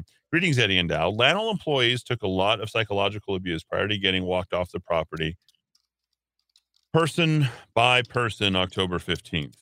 The County of Los Alamos workers have access to L A N L with a weekly test. T R K provides lease space to L A N L townsite office space. T R K allows a weekly test. So I'm on underlined, undefined leave without pay while Tom uh, Triad gets away with, oh, well, Tom Mason, I think I'm supposed to read that. While Tom Mason, a Triad, gets away with discrimination. Thanks, Robert. That's awesome. Uh, and then he says, Los Alamos Lab is ignoring the employees who walked off the lab on October fifteenth. As everyone else in power, L A N L isn't going to let facts interfere with their narrative. No, no, no, no. Yeah, there we go. So, um, whatever happened to the science at one of our most prestigious national laboratories? You know, if we were doing this whole thing right from the very beginning, we would have trusted our P H Ds. We would have trusted, you know, the brains there that were no doubt going to go through this. I mean, you might remember uh, Mister DeGregorio, who was, uh, you know, absolutely instrumental in helping us assess, crunch, smash, and, uh, you know, reconfigure Uh, the data for public consumption audibly and then in a town hall so that we had a better understanding of where we were, because the data you can't argue with. Uh, apparently you can't argue with the science because there's definitely different sciences that are around. But when it comes to the data, that's empirical and it's past tense, which means that tells us more about where we're going than the actual scientists, uh, science does in the predictability. Yeah, Eddie, I think uh, I've been just the last couple of weeks, um, I've been thinking about the column I wrote back in April of twenty twenty, not April twenty twenty-one, I guess, coming up on on two years, about how the federal government and government in general has wildly overreacted to things throughout the years because we misperceived, we didn't categorize the threat accurately enough. Mm-hmm. And in that column, I, I think I posted on Rockoftalk dot chat a year, it's one year anniversary, you know, looking at all those five thousand Al-Qaeda members in America after nine eleven who were going to set off the sleep, sleeper cells. The sleeper cells never existed. Uh, the satanic Uh, panic of the nineteen eighties, the stranger danger of the nineteen eighties, uh, the acid rain scare, you know, over and over again. And I've been thinking what might help, this will never happen because people in government are deeply dishonest, at least the people we have now, what might help from a citizen taxpayer information analysis is if government updated us on a threat or a perceived threat with some sort of system that indicated, what do we know? What are we in the green on? We absolutely know. For right now, for example, we know that children are not at risk of coronavirus. We know that. Absolutely green. And then red, what we don't know and what we're still stumbling toward finding and things that we just don't have nearly enough data on. And then somewhere in the middle, yellow, here's where we think we know. Uh, we've got some good data on this, although it's not final. Like it. Be honest about the, like not just the information you have, but how confident you are in the accuracy of that information and how confident you are in the level of recommendation and advice you're giving us. We never had that. We just had, you know, Doctor Disgrace literally said it early in the process, do what you're told. And they were never honest about their confidence level in, in what they were saying. Now, internally, some, some of them might've been questioning themselves, but in terms of P R, Uh, in terms of your, your comms director putting all that stuff out there, these definitive statements, here's what we know, shut up. Here's what we're telling you to do, shut up, to be transparent and open about how confident you are in what you're saying. Some kind of, I hate to say it, I don't want to say color-coded system because we had that stupid Homeland Security system, but some way of rating their confidence level in what they're telling us. So uh, a couple of quick thoughts on top of that. Dowd, you're one hundred percent correct. We should have had stratification. Uh, that existed from the data and recommendations that existed for certain segments. Comorbidities, comorbidities coupled with obesity, uh, comorbidities coupled with age, and then uh, age uh, coupled with exposure, um, you know, need to leave, et cetera. And if you looked at it in that way, then you'd actually have some, you know, very good recommendations for public policy. These are things that happened in uh, many of these socialist countries, Uh, particularly Sweden, where they made certain certain recommendations uh, through stratification. The problem that becomes of that is when you use like uh, you pound, we're all in this together, or do your part uh, and be a part of this, you know, community solution. Every time they do that, they prevent that stratification of who should be exposed because they're afraid of marginalizing certain groups. And in that marginalization, in that uh, inevitable Uh, attempt by liberal wokists to uh, prevent uh, any sort of stratification because you can't divide. We're all in this together. We're all bleed one. We all, you know, all this kind of stuff. They actually marginalize everybody and leave the entire society behind. So we, regardless if we're Republican, Democrat, Independent, uh, which is how they've sort of classified us, you know, in, in, or we've classified ourselves based upon the choice that we've made. They've treated us all as if we are part of this Democrat blue state, without taking in any of the information on the other side. And I suppose what Michelle Lujan Grisham is sort of like, you know, has been tone deaf to and pushing back against her own progressives within her party. I don't know if that's theater or if it's actual reality. I don't know if they're, you know, uh, doing this. Hey, at the beginning, I want you to shut me down a few times. I'm fighting for that. And then I'm going to come back to your side. Don't worry. I think by her treating us the way that we have been treated, I think she inevitably goes back to that other side and, and goes, you know, to that, hey, we're all in this together. We're all one, instead of, hey, you know what, you, and I know you get upset about picking winners and losers and, and choosing, but it, COVID actually does pick winners and losers. It picks fat people. It yep. picks old people. It picks sick people, and it yep. kills those people. But it, that's not what it, it doesn't kill everybody. So we all cannot be responsible for people who have not chosen not to, or have the unfortunate uh, through no actions of their own, born with some level of comorbidity that has uh, prevented them from, you know, kind of existing in a normal uh, way. And we don't need to penalize everybody in society to do that. We do that in every institution. Government policy is made like that. Why is it made like that for COVID? Uh, we do that for um, schools. certain kids are gifted, certain kids are are are needing more uh, attention, special education. What? Why didn't we do that for COVID? Like, you could pick every single one. My, our children aren't as good. They're in a different type of athletic league. Uh, you know, when it comes to, you know, certain incomes, we stratify that. But why did we not do that for COVID? What was the real need here? If, you know, we know that there's only seven deaths under the age of seventeen. Why wasn't that stratified? Why wasn't the twenty-five to forty-four year old healthy, you know, a good B M I? Why aren't we looking at B M Is for people in terms of whether or not those particular, like a, a guy with a B M I of, you know, body mass index of less than twelve should not be getting any shots of any kind, because he's practically, you know, robust and healthy on his own. So, you know, we did not stratify because they wanted to make sure that everybody was treated a certain way. And this has to do, I think, and it is not a conspiracy theory, this has to do with the level of control they wanted to exert over all society. So this is really large um, uh, psychological experiment that they've been running on us, running at us, and they know that it can be run at uh, uh, states that are running blue, that are more autocratic, and that are more dictatorial. It'd be hard to disagree with my assessment on that. Uh, you know, I would add to it, I wouldn't disagree. I, I do think the, the control argument's completely valid. The only other thing I would add to it, Eddie, is I do think, and Rush Limbaugh, the great El Rushbo, used to say this all the time, you know, the people on the left, you know, when you study the psychology of people on the left, and I'm in Corvallis every day, I was I was there this morning, um, in, inadvertently studying the psychology of people on the left, um, they don't, e- equality, or I guess what they would call it, equity now, is such a god to them that if if they achieve it in the form of everyone being equally miserable, that's fine, because at least everyone's equal. Right. And I think you you made a very important point when you try when you when you were talking about uh, lumping us all together and saying, you know, we were all equally at risk, when we know that was that we had information very early on that younger, thinner, healthier people were not equally at risk. Uh, and and remember in those early days, and we don't hear about it anymore. In those first couple months, we kept hearing two point five percent I F R, two point five percent I F R.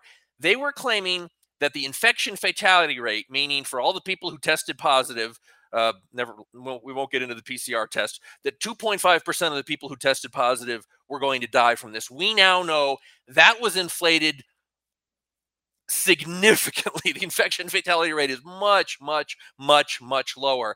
But they commingled everything. They wanted to lump us all together, and so that we could all be locked down together and be equally miserable together, because their highest goal, and really the god they pray to, is equality and equity at all costs. No distinctions. Uh, no one can have an advantage over anyone else. No one can be better looking. No one can have more money than another person. I mean, of course, variety used to be the spice of life in our culture, uh, in, in our in our world, in the Western world. We used to say "vive la différence," the French the French term. Uh, now we have equity uh, and progressive, uh, well, you know, for, forced equality. And, and as Rush used to say, we can all be equal. We can all be equally miserable. We can achieve that on planet Earth. We've done it on planet Earth multiple times, usually in communist societies, or in, like, you know, hunter-gatherer, just scraping, you know, scraping a living together where you all die at thirty-one. We can be equally miserable, uh, or we can recognize that differences and distinctions are actually a good thing to have.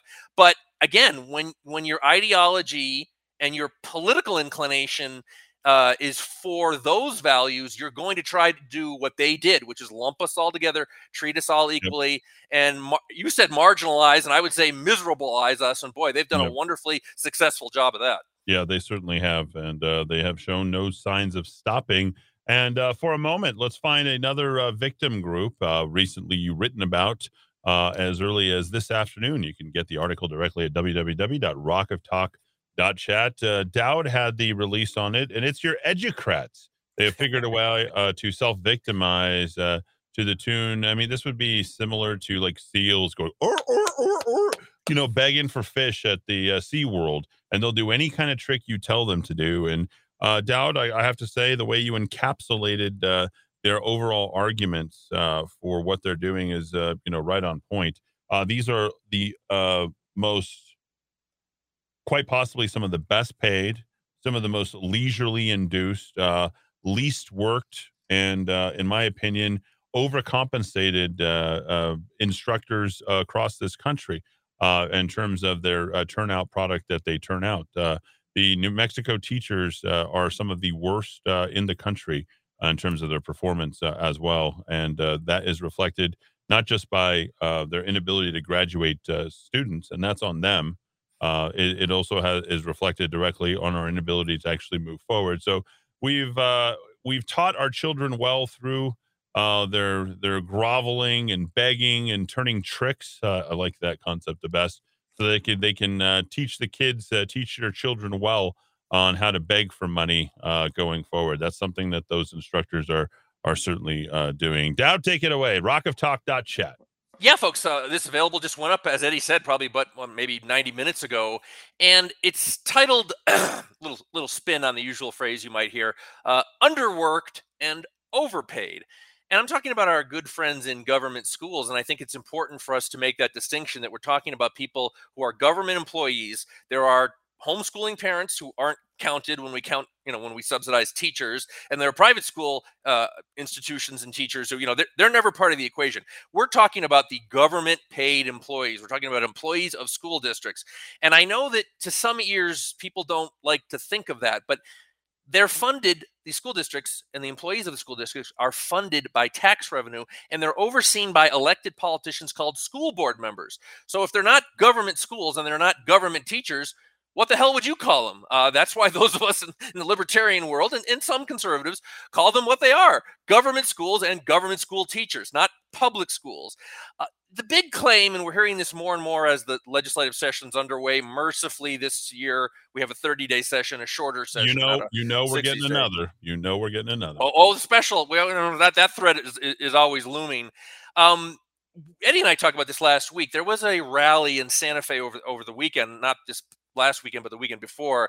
And you had, of course, these overworked, exhausted educators coming to Santa Fe. I guess they weren't so tired that they, some of them drove for hours and hours to get to Santa Fe and preach and to to legislators and, and whine to reporters who, of course, again, stenographers, they just transmit the message. They never go to anyone who knows something about public policy to maybe talk about some facts. Well, I looked at some facts in, in this post. The two claims are we're overworked and we're underpaid. Those are the two, you know, in political messaging and public policy messaging, you know, stick to a limited number of items. So I will give the teacher unions credit for this. We're overworked and we're underpaid.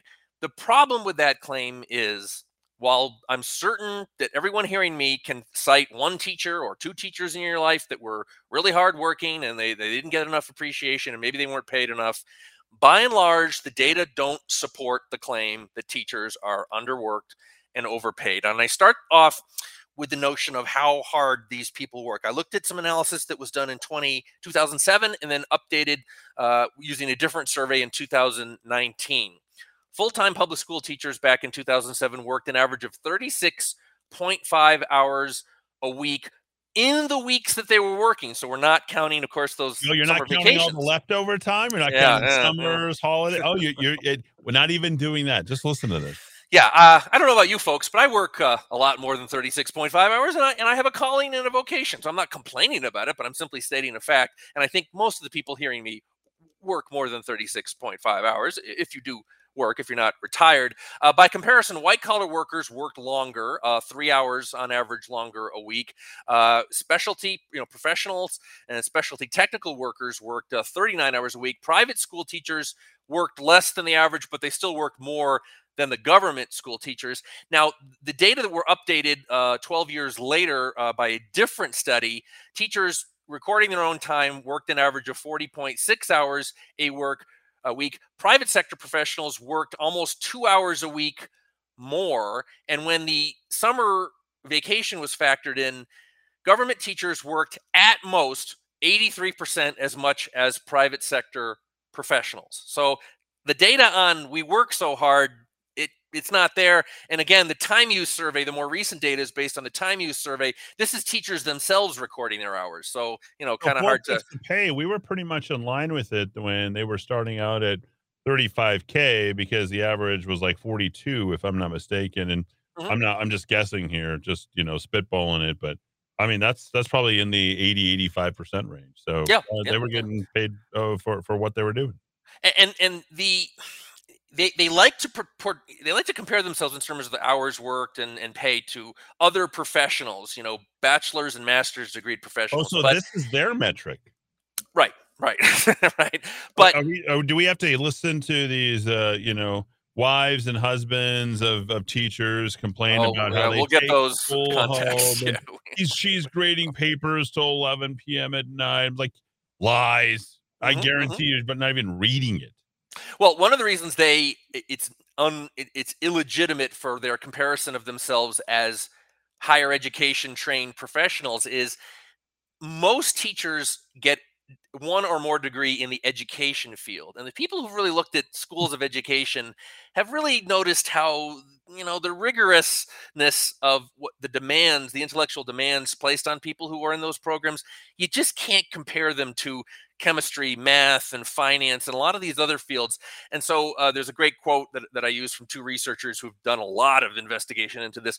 Education is widely regarded by researchers and college students alike as one of the easiest fields of study and one that features substantially higher average grades than most other college majors. And this is uh, tough, is going to be tough for a lot of our unionized teachers to hear, but this is the truth.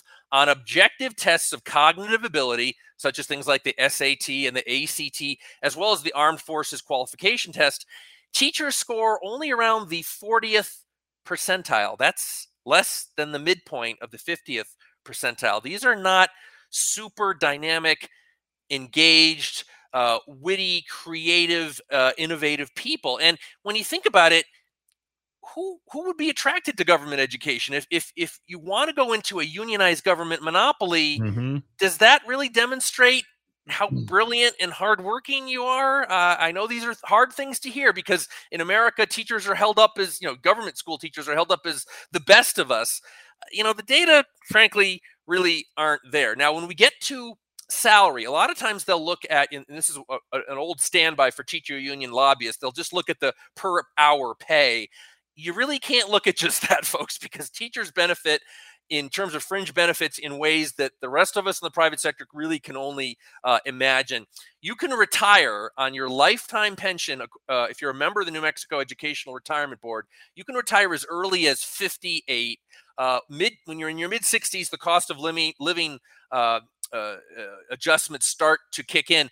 You also, in most school districts, you are going to benefit from something called the New Mexico Retiree Health Authority. That means taxpayers are subsidizing your elder care insurance after sixty-five. Now, even if you qualify, you know, you automatically qualify for Medicare and Medicaid, uh, Medicare, um, you get the gap insurance paid for, heavily subsidized by taxpayers. Eddie, in the private sector, I think it's down to something like the single digits now where you, it's only in the single digits where you get retiree healthcare benefits, you know, in, in your right. retiree years. It just, it's not a thing in the private sector. Uh, another way in which, frankly, folks, uh, you just can't, you can't, people in, in government education just don't know what it's like. If you've been your whole career in, in government education, you don't know what it's like right. in the private sector. And again and again, the cash value of the fringe benefits you get as a so-called professional educator Unreal. don't compare to the private sector. Up to forty-five percent Unreal. of and the value guaranteed. of your annual wages. forty-five percent here in the private sector, it's only nineteen percent. No matter you how you look adjusted. at it, yeah, you get that adjusted when you uh, when you're uh, past Social Security age too.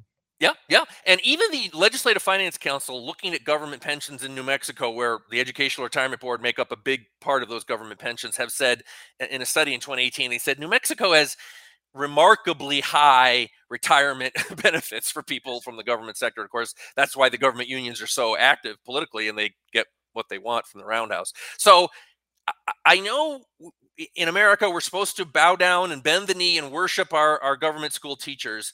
But when they get militantly political and they make these claims about being overworked and underpaid, and the data just aren't there to support it, folks, uh, they don't have a leg to stand on. I would encourage you to read this article. It's rock of talk dot chat, twenty cents a day, and it will walk you through a couple decades worth of, of research finding that these claims just aren't borne out by reality. Eddie, a lot of us joke in the private sector. We talk about people in government. You know, boy, if you had to live the way we live for a year, uh, just the data back us up. It, it is a different reality in the government sector. I know we're going to have someone say, my spouse is a hardworking teacher. Someone's going to say, oh, this teacher affected my life. I'm not saying all, but I'm a public policy research, researcher. I got to look at all the data, okay? Maybe there's an outlier here or there, but by and large, professional educators who work for school districts with your tax money have it very, very, very good in terms of their working conditions and in terms of their compensation. In fact, I would say, frankly, we need to have a really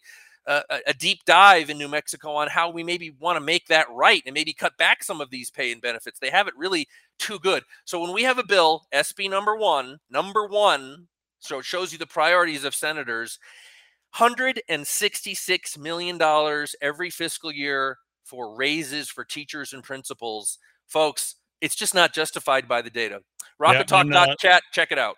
And, uh, you know, a couple of Republicans uh, jumped on board with that, as you mentioned. We Craig did. Yeah, and did. The other yep. thing, too, is uh, this will there's no sunset on these raises. Oh, of course this not. This will yeah. continue. So you're going to continue to see more and more money thrown. I mean, in fifteen years, potentially, these quote unquote teachers, if you want to call them that, for uh, turning out, but like we're rewarding poor performance now, could be making six figure salaries uh, after ten, fifteen years. I mean, they're that close to that with uh, some of these raises that have been given. Incidentally, speaking of schools, uh, looks like two hour delay for all A P S schools, uh, quite likely going to be closed. Our school, uh, uh, private schools are closed uh, tomorrow. I believe Saint Pius the tenth is uh, closed tomorrow. All events uh, canceled tonight. And hey, you know, there it is, your snow day that you guys uh, all wish so hard for. Dowd, I, I have to be, uh, I have to go back and, and look at this because this is important. Uh, by the way, five forty-five uh, here in the Kiva. Uh, and sorry, we're going a long time. There's just the the information, the stuff that's that's coming out is just so interesting. And, and I have to address something in terms of how hard is it to get a teaching certificate, a Bachelor of Education uh, certificate. And these are by degrees. These are by Um, you know, uh, certain segments. I'm proud to say my degree, Dowd, is the second most difficult, uh, by the way. Uh, one of my degrees, I have two. Um, but my business economics degree, uh, the difficulty is at, out of five, three point one out of five, which is the second highest. The first highest is three point one eight out of five. Study hours a week was fifteen point seven. I'd say that was about right for me to get all the work that I needed to get done Uh, during the week. And then if you want a, a, and guess which is the easiest, just as you stated, sir. Uh, yeah. Education difficulty, two point five four out of five. Estimated weekly study hours, twelve point nine. Social sciences is uh, harder than education by a full point, uh, mm-hmm. estimated weekly and two hours of studying. Liberal arts is easier, is more difficult than education. Other, uh, the random other is there. And then health, people are pursuing health degrees. Uh, three point oh five out of five, estimated weekly study hours, fifteen point four. Business, as I stated before, three point one out of five, fifteen point seven study hours a week. And then estimated study hours a week uh, for STEM is sixteen point one, three point one eight. That's engineering uh, and things like that. So this I pulled the most difficult one, Dowd, uh, uh, from the... You like B- a challenge, you always have. Yeah, well, B S E D is secondary education. Listen to the coursework to get it. So you're going to get your... Uh, this is... This is the full one thirty-two completion, one twenty-nine completion from the University of New Mexico. If you want to teach mathematics, grades seven through twelve, all the way through high school mathematics. Okay, so you have six hours in writing and speaking, English. Uh, you know your ones, twos, uh, mathematics. You have that's satisfied by your teaching field because you're going to be focused on mathematics. Humanities. Uh, you can American history, geography, history, uh you can take a couple of honors classes if you happen to be able to. I don't ever remember an education uh major in any of my honors classes, uh, incidentally. Uh physical and natural sciences, eight hours. Social and behavioral sciences, linguistics, anthropology, uh sociology, and then arts and design, three hours, which could be an art history survey course or anything like that. And then here's where you actually get into it: thirty-six hours of teaching in your mathematics teaching fields. Math one, uh, fifteen twelve calculus. Uh, you get a calculus one, calculus two, calculus three, since you're going to be teaching mathematics. Okay. That's as hard as it gets, by the way, because the rest, well, you get a little geometry. That's easy. Early math from a historical perspective, linear algebra. That's easy. Introduction to mathematical thinking in discrete structures, elements of mathematical statistics and probability theory. Then you get uh, human growth and development, learning in the classroom, microcomputers in school, E S L across the content areas. Those are all requirements that you have to take. And then you have your professional education requirements, which is an additional three, six, nine, twelve, fifteen, twenty-four, twenty-seven hours, which you need for your certificate. Here's, here's what they get. Okay. So the hardest thing that you've heard so far is the calculus one, two, and three. Teaching exceptional student in general education. You have to take a course on that. Teaching reading and writing and content areas. Teaching experience one. What the hell is that? Issues in secondary education. Like, uh, these are the issues they're going to run into uh, in terms of uh, critical race theory. Teaching of secondary mathematics. Student teaching, and then student teaching seminar. Come on. Like, I, I could go get an education degree today and go make uh, fifty, sixty grand to start. Mm-hmm. So this is from Big Economics, folks. Uh, big Ideas Understand the World, the hardest and easiest college major, full rankings, uh, all located right there. The, uh, the, the most difficult, by the way, is genetics, biochemical sciences, aerospace engineering, molecular biology, uh, and chemistry. Those are the most difficult ones that are in there. And then on the business side, accounting and finance. Yeah. Okay. So of course, uh, it's it, it, that's just uh, all sorts of dull. And then economics comes in. That's what my degree's in. I got to say that is uh, pretty tough. Statistics and decision science. And then let's go all the way down. I guess architecture, pre-law, legal studies, history. That's more in the liberal stuff. That's there. Let's go all the way down. Political science and government. Uh, that's my other degree. I have your history, correct? Uh, um, I have uh, the equivalent of political science and history. Yeah. Uh, political science and history. Looking uh, for that journalism uh, way down the line there in uh, in the seventy uh, range. Theology and religious vocations. Uh, pretty far down there uh, as well. Uh, you're welcome, Father uh, Vincent Chavez. Uh, fine arts. That where you play with clay. That's still above education. Psychology. Oh yeah, that's the. Uh, The padded. Uh, I still don't see university studies yet. Um, I'm I'm always waiting for the famous athlete. Advertising and P R, one of the easiest. Communications. Oh, you see lots of football players uh, with communications yep. degrees. You know, yep, yep. yeah. We we we be we be playing football. Uh, let's see. Did I tell you I used to do like homework for like half the half the team when I was? Yeah, I remember you saying that. Yes. Sociology cracks oh. the top one hundred. Uh, Oh, criminal justice comes in at ninety-nine, Dowd. Okay. Criminal, okay. criminal justice. Uh, uh, we still haven't got to education yet. Uh, oh, finally at one oh five coming in, elementary education. Uh, let's see. Secondary teacher education comes in at one oh eight. Uh, this is out of one twenty-four. Uh, school student counseling uh, checks in at one eleven, Dowd. Library science, uh, learning the uh, microfiche system. Oh, it doesn't exist anymore. I'm sorry. They just uh, organize them. Books. What's a book? We don't go to library. Who has a library degree? Um, let's see. We have Wikipedia. Just cut and paste. Counseling psychology comes in at oh. one eighteen. I'm surprised. Oh, here we go. P E. There it is. There it is. Oh, early childhood education, Dowd. one twenty-three. It's going to save New Mexico. It's, it's going to yeah. save New Mexico. And coming in at number one twenty-four, the easiest major to get.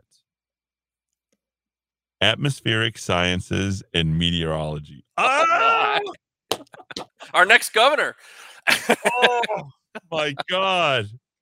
We got to play this up. Uh, this well, really yeah, Eddie, I, correlating, I think, very well with that is the uh, a finding, a really interesting finding from yeah. twenty twelve. I know we're running out of time, but the um, we've been running out of time all hour. Researchers uh, uh, they found it's interesting. They they tested the hypothesis that teachers are so valuable and they're smart, and you know they they have they have so much more potential in the private sector if they would just oh, only go into I, the private yeah. sector. Their degrees are worth so much, and they have such a strong work ethic. Uh, they tested this uh, a little bit by looking at uh, census data of people leaving the teaching profession. So if teachers are underpaid relative yeah. to their skills and degrees, then the teachers who leave that profession should, on average, earn more in their right. new jobs. Okay. Right, right. Yep. Likewise, new workers coming into teaching should take a pay cut from sure. their previous jobs. Okay. If anything, the opposite is true. Individuals get an average salary increase of eight point eight percent when they enter the teaching profession and a pay cut of three point one percent when they leave the teaching profession. And among the professions went that that, that former teachers went into. This is in New Mexico, correct? Uh, no, it's nationally. Nationally, okay. Uh, you don't see a lot of teachers leaving the profession to become engineers or chemists. They often become librarians, cashiers, secretaries, and members of the clergy. Mm, there you go. Underpaid, folks. Underpaid. That last yeah. one's an interesting, uh, interesting out. All right, we'll yeah. hit the top of the hour news. But after we hit a flurry of commercials, actually, we're going to skip the news. So much snow out there. Be careful out there, ladies and gentlemen. Uh, we're here all the way till seven. I'm going to blow right through O'Reilly. Dow checks out at six forty-five, as uh, he's always on deadline. We appreciate everybody uh, tuning in and, of course, subscribing. I'm going to let the rest of the song play out, uh, one of the very best.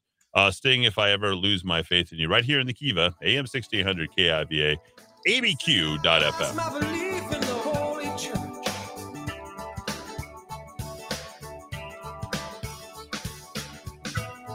You could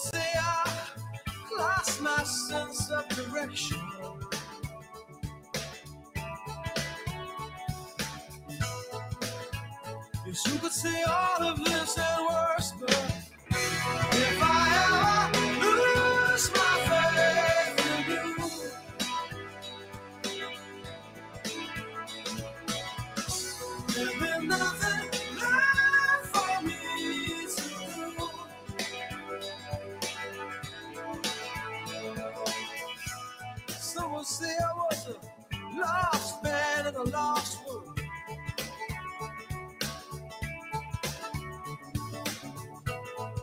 Say I lost my faith in the people on T V.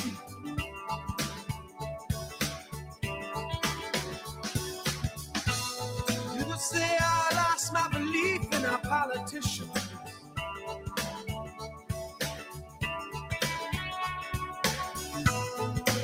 They all seem like game show hosts to me.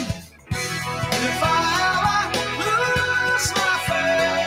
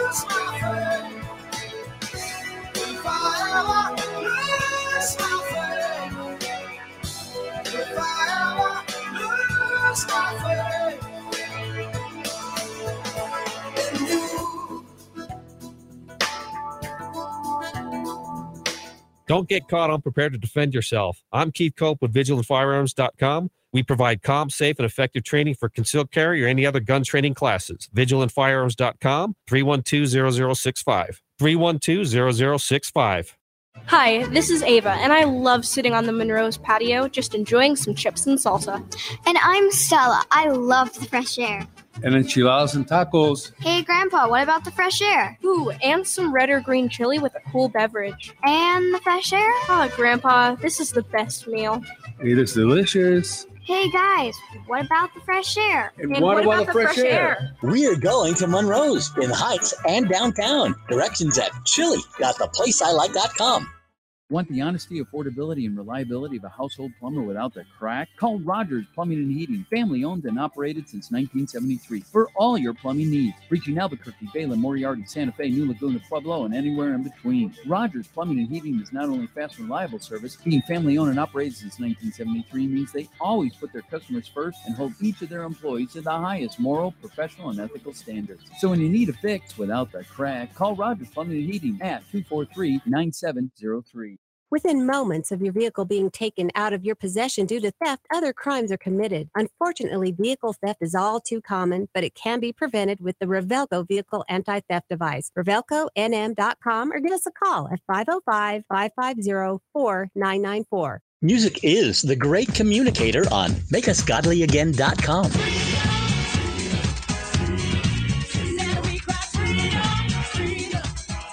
Sometimes we just need a pick-me-up. make us godly again dot com.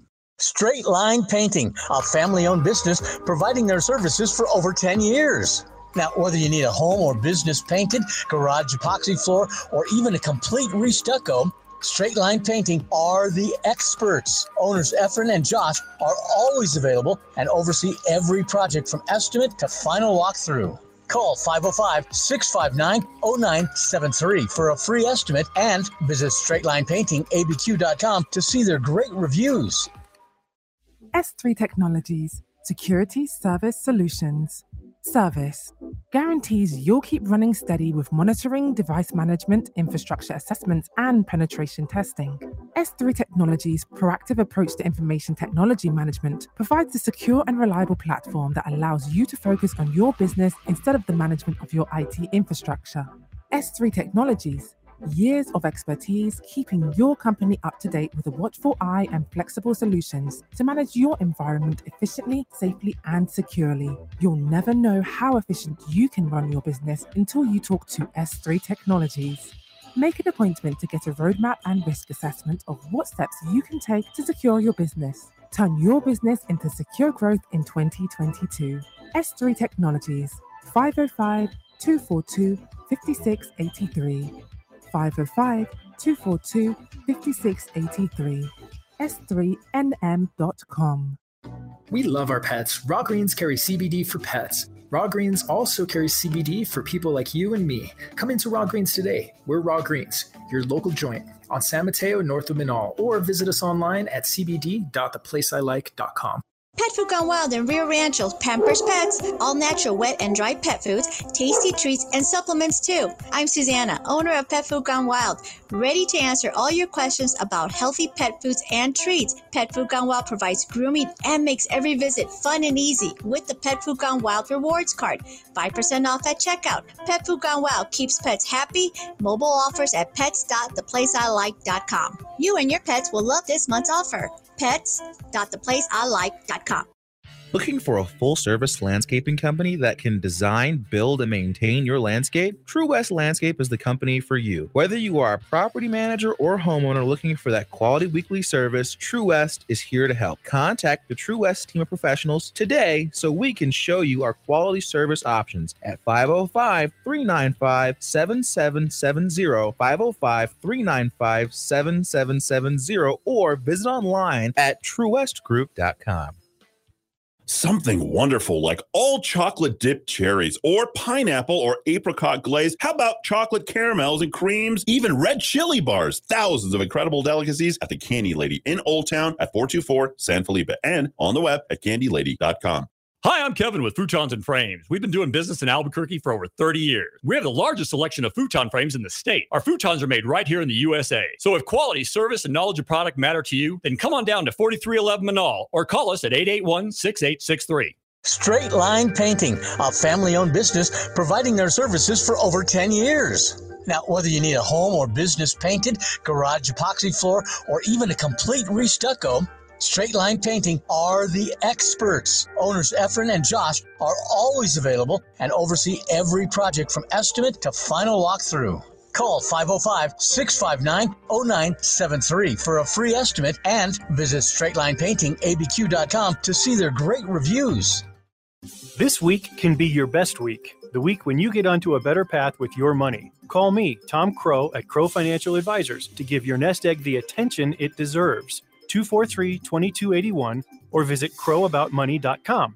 Are you fooling yourself about your retirement savings? What return have you seen on your retirement funds in the last year, the last five? Now's the time to reach for new support to move toward your goals. Call Tom Crow at two four three, two two eight one.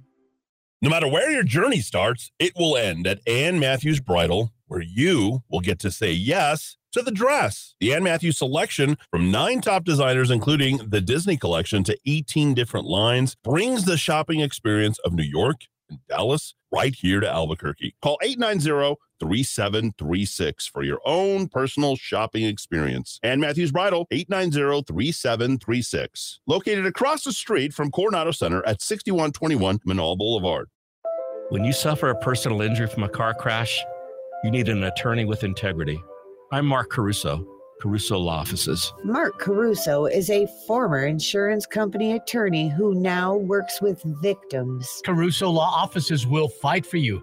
Caruso Law Offices, eight eight three, five thousand, caruso law dot com. Your personal injury attorney with integrity, eight eight three, five thousand, caruso law dot com. This is David Allen Staley, and while I may not be a radio personality, I am a Medicare advisor in real life, not just on the radio. Call five oh five, three five zero, three eight five eight. I'd like to help you figure out what you've got, show you what's hot and what's not, with all the new Medicare benefits out there.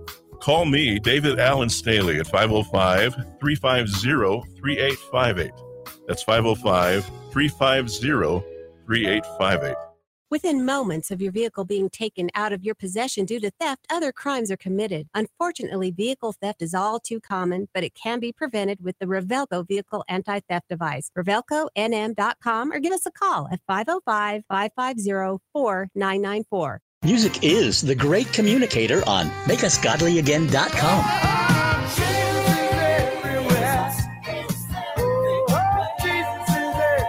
Sometimes we just need a pick-me-up. make us godly again dot com. Hey, it's Eddie Aragon. The staff at A B Q Guns stands for your Second Amendment rights, but they believe other freedoms are under attack by the governor's orders. Small businesses are bearing the weight of those health orders, and A B Q Guns believes she owns our state's economic collapse. A B Q Guns urges you to shop local for firearms, ammo, and accessories. Stop by the shop in Riverside Plaza, on Coors, north of Montano, or visit shop dot a b q guns dot com. A B Q Guns, defenders of your freedom. This is Jeffrey Candelaria from Straight Talk with Jeffrey Candelaria. If you're tired of those old Wall Street cliches, give Pavlos Panagopoulos and his team a call at five oh five, eight two eight, four oh six eight or his website, my financial sense dot com. Securities and investment advisory services are offered through Cetera Advisor Networks, and Cetera Advisor Networks is a member of the Securities Investors Protection Corporation. Call five oh five, eight two eight, four oh six eight.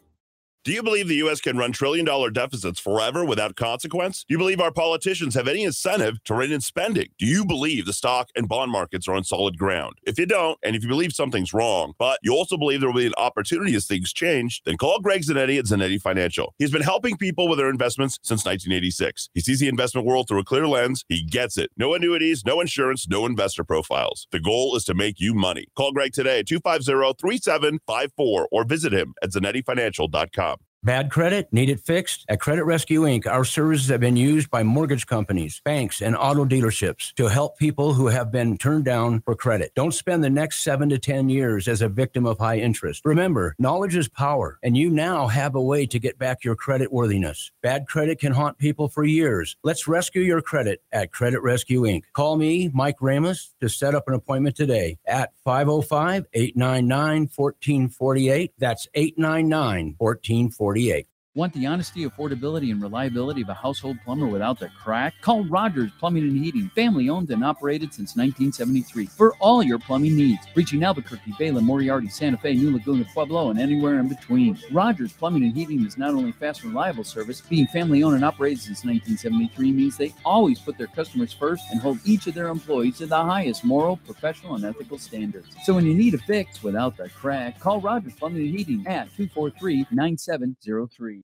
No matter where your journey starts, it will end at Ann Matthews Bridal, where you will get to say yes to the dress. The Ann Matthews selection from nine top designers, including the Disney collection, to eighteen different lines, brings the shopping experience of New York and Dallas right here to Albuquerque. Call eight nine zero, three seven three six for your own personal shopping experience. Ann Matthews Bridal, eight nine zero, three seven three six. Located across the street from Coronado Center at sixty-one twenty-one Manoa Boulevard. Friends ask me what my recommendations are. I just say, the place I like dot com. the place I like dot com, wow, is great for locals. Awesome weekly deals, too. the place I like dot com. Wow, breakfast dot the place I like dot com. Hi, this is Mark Minicucci with the Minicucci Insurance Agency. We are privately held and locally owned. We market property and casualty insurance products and risk management services primarily to a variety of companies located within New Mexico and the surrounding states. We are able to meet the needs of a large international company as well as small local businesses. We employ the best and brightest agents to ensure that our customers are well taken care of. Call us today at eight eight three, three six eight three, eight eight three, three six eight three.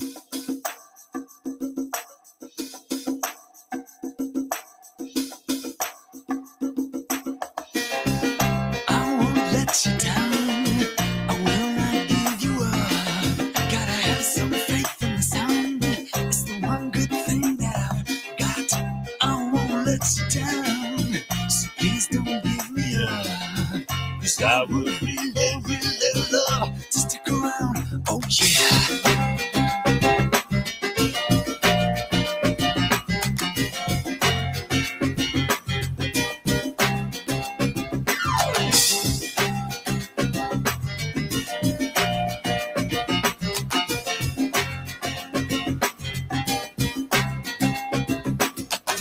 Heaven knows I was just a young boy.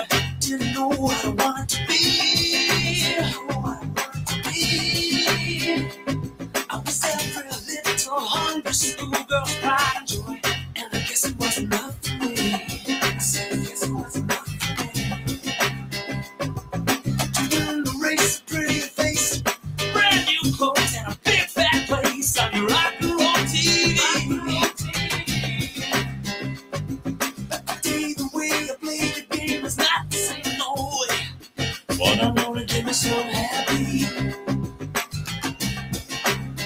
six oh six in the five oh five with more four one one here for your third hour. I am Eddie Aragon. The Rock of Talk, A M sixteen hundred K I V A, A B Q dot F M, rock of talk dot com. Third hour, commercial free. You and me and D Dow three thousand. Glad to be here with you here on this snow day. Pretty much already calling a snow day, right, for tomorrow. That's what it looks like uh, so far. We'll wait for all that to finally come through because the kids, you know, you know what they got. You know where we're going with this. What do the kids have? They've got freedom. Right, George? You don't belong to you and I don't belong to me. That's the way I sing it. There you go. School won't let them down, uh, D-Dowd Muska. It's, uh, it's going to look good. George Michael back on this day in uh, uh, what? I'm always looking at this day in music. Received undisclosed damages in excess of one hundred seventy thousand dollars from the Sun newspaper over articles printed that stated Michael had gate crashed a party given by Andrew Lloyd Webber and was drunk and abusive. No, not the great uh, George Michael. D-Dowd Muska, how are you? Oh, we, we lost Dowd. I, I always got, I always forget to turn him on. There he is. Uh, oh, there, there I am. uh, uh, we have been attacked online by Source New Mexico, the left-wing oh. activists who dis- uh, disguise themselves as journalists. Wow. We we got attacked online for what? Uh, yeah. We as in you and me and uh, Billy Dupree? Who? Uh, well, I guess this little twerp, Patrick Lohman. Uh, you've got to ha- be really into chickens if you're a left-winger lately. You have yeah. to, okay. Chickens are very big. Yeah. Okay. Uh, and so uh, he's uh, he's he's re- he retweeted something we put out, and it, and it is accused me of using the word poppycrat, which I did not use. I used poppycock.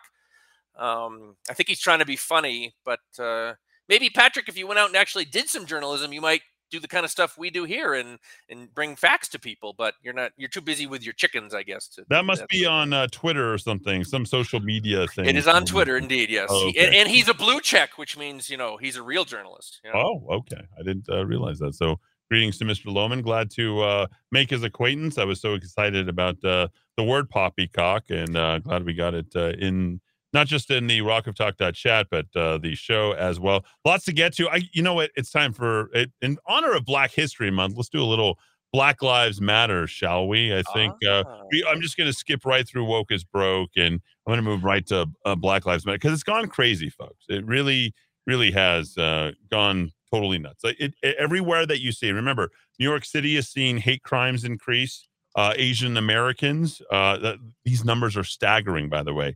three hundred forty-three percent increase anti-Asian attack. Uh, any word on whether those massage parlors down at this point are going to be considered Asian hate crimes mm-hmm. in the state of New Mexico? That would be, uh, what do you mm-hmm. think? I think, uh, I think it could be. It's I mean, all those white supremacists. We know that the number one risk in America is white supremacy. So I'm sure it's all those white supremacists attacking Asian people. Well, let's not forget the uh, the white supremacists that attacked the massage parlor in Denver, no less, yep. right? And and taking everybody out. That was considered a hate crime, was it not? Yes. yes. Yeah, there was. So why why is it not the same? Oh, I'm, I forgot. Yeah, we've got Mexican Americans and Hispanic Americans who did it. So I guess the only time it could be a hate crime is if a white person attacks a minority. Is that is that? My yes, not yes. part of the course. Yeah. So, okay. So uh, anti-Hispanic hate crimes, by the way, increased seven hundred percent in New York, but it just means that there's eight of them instead of one of them. And then here's the interesting thing is the reports of anti-Semitic attacks in New York. Those are the largest. They accounted for thirty-eight percent of the hate crime cases by the N Y P D. I don't see anything here, hate crimes uh, against black people here in the, I'm, noticeably absent. Uh, wait, if thirty-eight percent of the hate crimes that actually occurred in New York happened against Jewish people, doesn't seem like there's too much hate for Black Lives Matter. Mm-hmm, and, but, mm-hmm. but, uh, remember all of the uh, Black Lives Matter stuff. Uh, it's white as snow out there and Black Lives Matter, ladies and gentlemen. Let's, let, let's get into it a, a little bit, shall we? We have a career criminal. Uh, arrested uh, how many times since uh, two thousand, or excuse me, no, no, the mid nineteen eighties. Uh, there's a complete video of this guy, uh, John Ray Lomack. He is a career criminal with a rap sheet dating back to the nineteen eighties, has been freed from jail for a fourth time in six months after he stole a seven hundred fifty dollar seventy inch. He's literally cramming it through the front door while security guard is attempting to prevent him from running out the door. It's a hilarious video. And then he talks about racism, discrimination, as they're arresting him. This was, of course, in very woke Seattle. Prosecutor urged Judge Kuljinder Dhillon, I don't know, where's that from, Dowd, to hold Lomack in jail on five thousand dollar bail, citing his criminal record of thirty-two prior arrests. What did uh, Kuljinder Dhillon decide to do? Uh, release without bail. Woke on woke, uh, going broke. Those stores are, remember, they're shutting down in New York. You have Rite Aids, you have pharmacies, because people are just walking in. Just, I'm going to come pick me up some liquor for the weekend. Remember, the two items that are getting stolen the most in uh, many of these drugstores in New York City are what? Liquor and makeup. Remember, uh, you don't need the makeup if the guy's got plenty of liquor in him. Uh, Breitbart News reviewed Lomack's booking records, which show that his latest arrest on January the sixteenth resulted in his release without bail again by Judge Melinda. It doesn't matter if it's uh, Dhillon, Kuljinder Dhillon, or Judge Melinda Young. Uh, they get released without bail. Uh, this guy has a video where you can watch him shoplift a seventy inch T V, like cramming it through the door, running out with it. He's had burglary, assaults, cocaine possessions, and attempted robbery. Um, in the last six months, he's been released from jail four different times, folks. He has no... Uh, uh, uh, ability to stay in jail for any amount of time whatsoever. Is that crazy or what? yeah. Uh, so uh, they, we, we don't keep him in jail because he's black, because Black Lives Matter, and this is Black History Month. So let's just focus on that for a second. Okay. Uh, in Stockton, California, uh, this was interesting. A, a veteran fire captain, Max Fortuna, forty-seven, called to a dumpster fire. Firefighters heard gunshots as they extinguished the blaze. He was shot. It just, you know, That, that not a hate crime? I, I think that's a, that'd be a hate crime against, I, I think so, against firefighters who are trying to put out a fire. Yes, right. And then uh, you might remember last Thursday, no update on the condition of the police officers there in Houston. The suspected shooter fled in a white Mercedes, still at large, authority state. Department asked the public to avoid the area where the shooting occurred on the twenty-one hundred block of McGowan. The officers are in stable condition after being taken to Memorial Hermann Hospital. So let's move into woke being broke. And this, here we go. We got certain businesses that are shutting down, and then other businesses right now that are shutting themselves down. Are they not? How, do, how do they do so? This might be the best story. I actually went, I went to the website of this particular business. Oh, there's all sorts of uh, middle-aged, ugly, weird.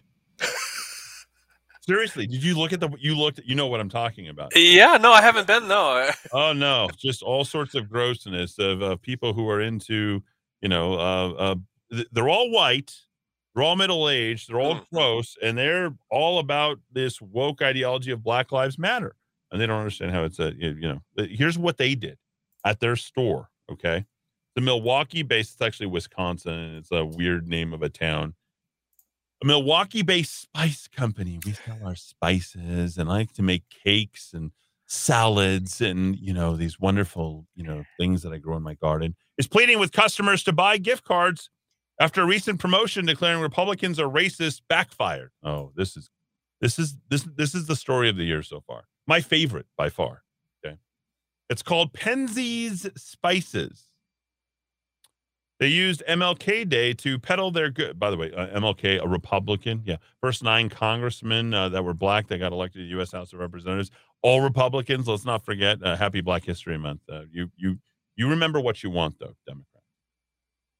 Uh, let's not forget Woodrow Wilson. What I say, Harry S. Truman, uh, Byrd, uh, L B J, uh, all members of the K K K. Let's not forget that. Just, just inconvenient little truths there for you Democrats. Harry S. Truman, yeah. Bona, bona fide racist. Yeah. Use Martin Luther King Day to peddle their goods and besmirch Republicans. The Spice Company held a Republicans are racist weekend sale, which they promised to cheese off the racists. Spice Company also offered Black Lives Matter stickers with every purchase during M L K weekend. Please Google Penzeys Spices, okay? The company's owner sent an email to their customers that stated, remember how Republicans did all they could to derail that success by trying to drown out B L M's message with shouts of all lives matter and blue lives matter and lying about the leaders of B L M being Marxists and communists. Uh, we'll talk about Patrisse Cullors in a second. Uh, remember, she's the woman who made uh, four large purchases for California mansions, homes, right? And Alicia Garza, they literally refer to themselves as trained Marxists, by the way, folks. So they, they are bona fide uh, communists as well. The don't try to hide it. What's that? They don't try to hide it, Eddie. Yeah, they didn't try to hide it. They literally came out and told you, we are communist Marxists. So then the Spice Company continued to make unsubstantiated claims, claiming that Republicans want to shoot blacks. This is the, the company itself. Remember how Republicans going against a mountain of evidence to the contrary once again lied and said, remember, uh, uh, what was it? Uh, Wakosha? What was the name of that place? Kenosha? What? Whatever. Yeah. Yeah, I, I don't know. Wak- oh, the driver? Waukesha. Yeah, well, there was yeah. the driver, Waukesha. Yeah. And then there's, of course, um, you know, the uh, young man, seventeen years of age, who crossed state lines. Right, yes. You know, yes, that, yes. That whole thing. So this guy has done all of this after that. After that. Remember how Republicans going against, he writes this, once against a mountain of evidence to the contrary, once again lied and said B L M wasn't a peaceful movement. It isn't. And instead, terrorists inciting violence throughout the country and then raced out to buy a crapload of guns because maybe they're finally going to get their chance to shoot a black person. What a bunch of racists. This is an email that this guy put out. Yeah. Like, and go look at the people who work for him. His, uh, his uh, name is Bill Penzey. He claimed that the Republican Party does everything it can to make it harder for black people to vote as well. Yes. Oh. He said to a Republican, racist label is one you deservingly wear every day. You stand with them. Get used to it, or maybe instead become a better person, they said. He ended the email by using his liberal beliefs to get people to sign up for emails from the Spice Company. If you believe in vaccines, here we go. all the goodness set in motion each time we say Black Lives Matter. And all the goodness. The goodness set in motion. If you, say, if you say that, if you say Black Lives Matter, there's so much goodness that comes from that. You know? Mekaleka hi, mekahini ho. Mekaleka hi, mekahini ho. Remember Pee Wee? Yeah. You know, the I, magic word? I was about to, I was about to do my Pee Wee laugh. Yeah, I was going to do the whole tequila thing. But, yeah. Tell them Large Marge sent you. Uh, and knocking on every door possible before eleven eight twenty-two to turn out every last vote to save our democracy. We would be better off with you on our mailing list. Okay. We know the temperature. This guy is totally tone deaf. You know that you had the uh, um, a sort of woke uh, black man criminal uh, blaze down the street, uh, killing eight uh, eight uh, white white people, right? Mowing them down, right? Some of them so, children, I believe. Yeah, children, several children. Okay. So then, Penzeys Spices suddenly got all sorts of people to just like unsubscribe. They lost more than forty thousand subscribers after this Republicans are racist email. That's right. Because people are, people are, are, are tired of this. They're tired of the preaching that comes on with all this. And we're going to get to, uh, like I said, Miss Cullors and Garza in a moment. So he's flipping it the other way. This is how screwed up these people are, these liberals. After starting the year with all Republicans and Republicans and following up with Republicans are racist, we've set a nice little boycott for Penzeys. Surge in motion. Please help us by buying gift cards, if it's within your means, by picking up a small stack of gift cards to help out our business. Oh, this guy's begging for money now on the other side of this argument, stating that he's suddenly, after going after Republicans, suddenly the victims. Folks, this particular spice company back in twenty nineteen spent more than seven hundred thousand dollars on Facebook ads promoting the impeachment of Donald Trump, at one point spending more than anyone but Trump's reelection campaign, according to the data compiled by the marketing firm Bully Pulpit Interactive.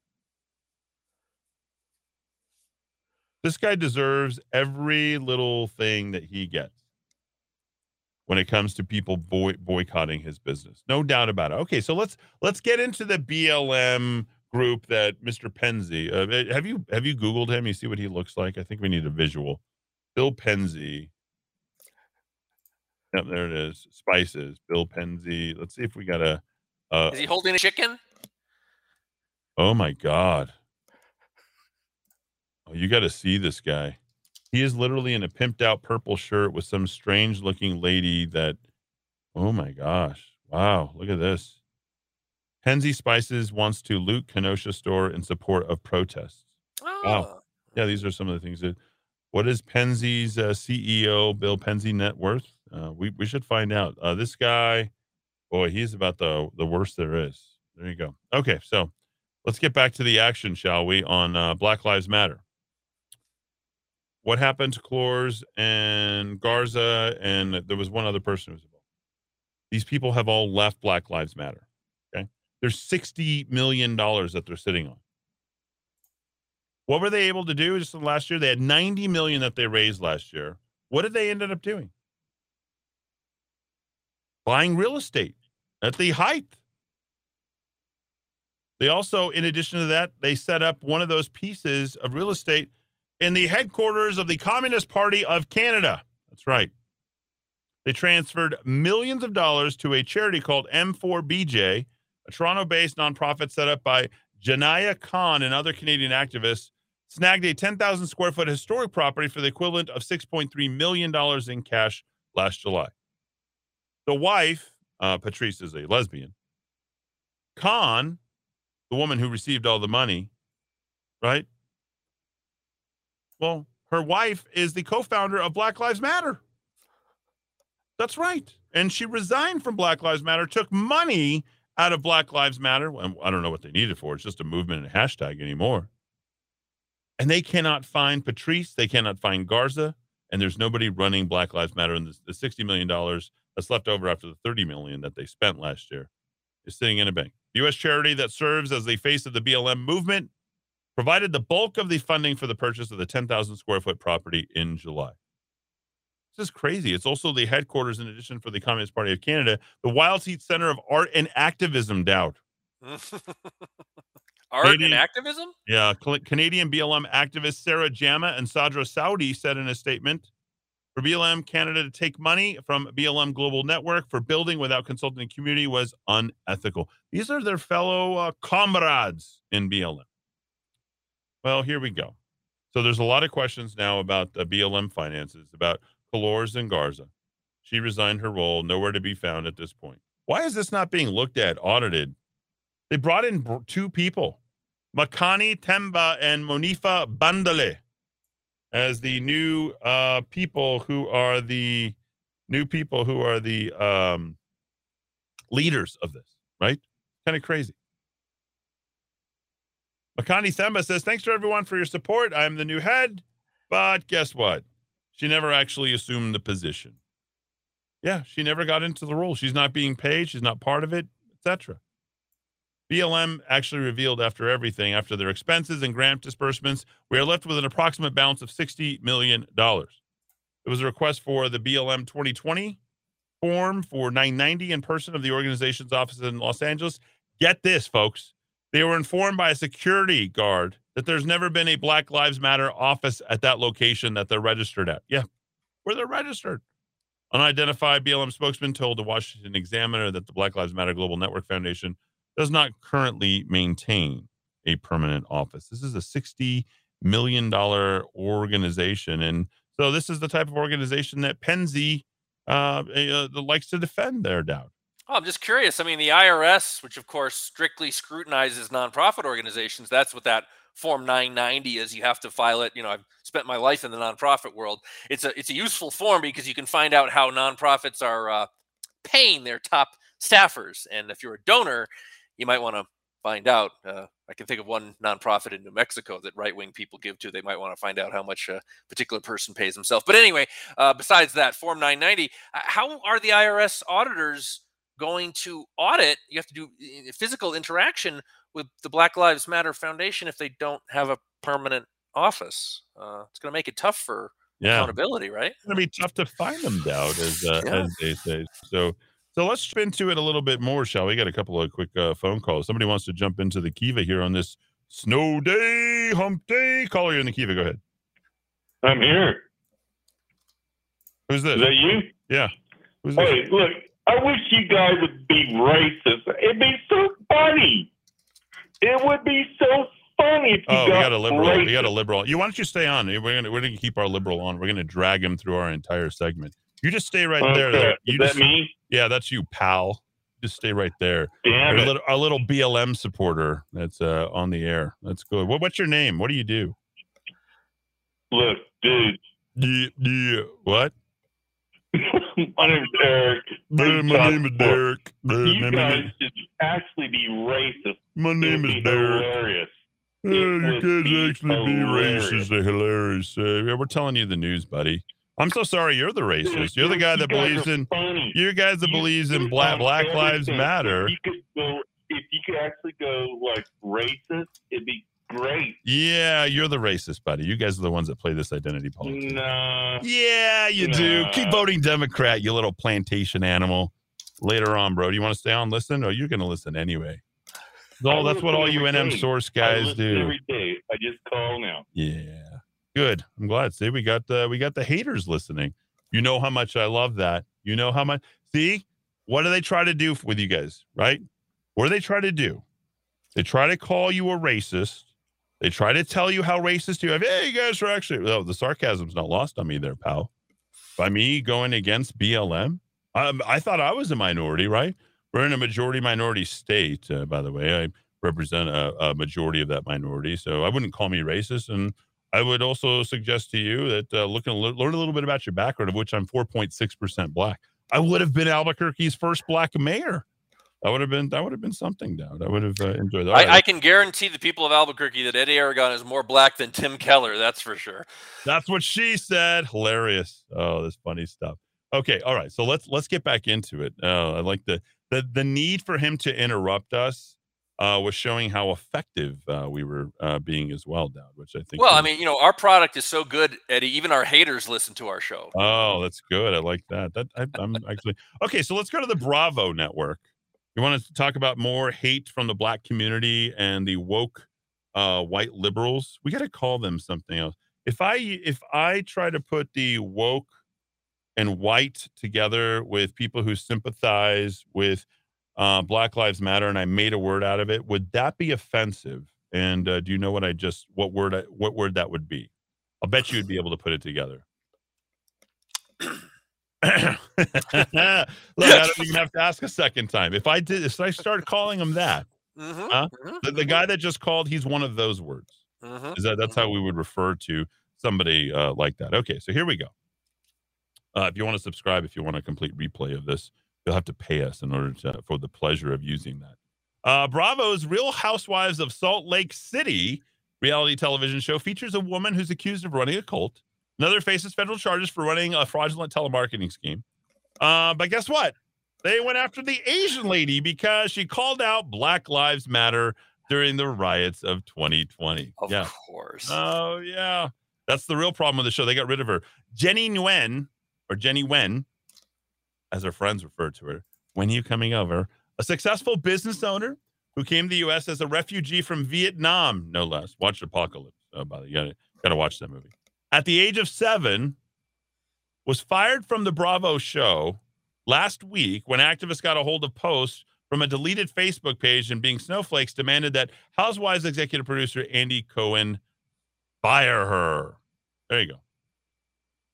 Woke is broke, folks. They don't want the Asian on there. Oh, oh.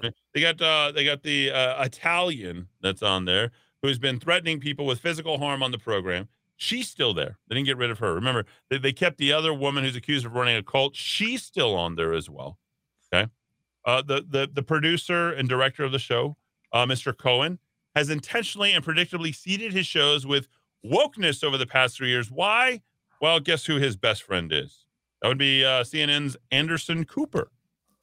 They also uh, got rid of uh, Mean Girl Kelly Dodd. She gave the heave-ho when she dared to voice other than leftist political talking points on the show. She was called a racist, like uh, the uh, guy that's here. Hopefully he's calling back.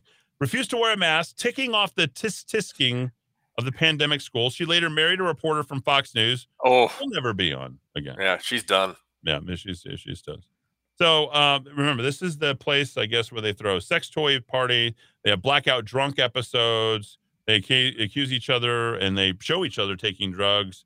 Got involved in all sorts of weird, you know, sketchy business ventures, you know, all sorts of things. And uh, this is uh, what they get rid of. They get rid of the Asian lady. What else is happening with Black Lives Matter? Let's go to let's go to Whole Foods and Amazon, uh, shall we? Caller, you're in the Kiva. Go ahead. You back? Hey, Eddie. Hey, what's going on? Who's this? Hey, this is Steve, man. I'll tell you what, Eddie. Uh, New Mexico D O T is a freaking joke. I forty is a freaking I twenty-five northbound. I'm like Jefferson. It's a complete parking lot. They knew this was coming. Oh, they yeah. They didn't prepare. Well, the Republican Party needs to do a news release. Cue the news release, Mister Curtis, and send it out and show them how ineffective government is. We've known about this storm now for two days. Uh, we, we, we've known how it was going to play out. And it's not even that bad here. And uh, you're on I forty. Where exactly? Let's let's take a look at the I'm, uh, mapas. I'm northbound twenty. Yeah, northbound twenty-five at Jefferson, and it's an absolute parking lot. It's it's it, what a joke, man. Hold what on, let me let me joke. They, let me they've known about this. Let me Waze it up real quick, okay? We're gonna go to the uh, the the Waze map and kind of see what it looks like uh, right now. Let's see if I was trying to go. Oh, look at this. There we go. We're already Wazing it up. All right. You know, I went to Waze. Oh, my gosh. Look at this.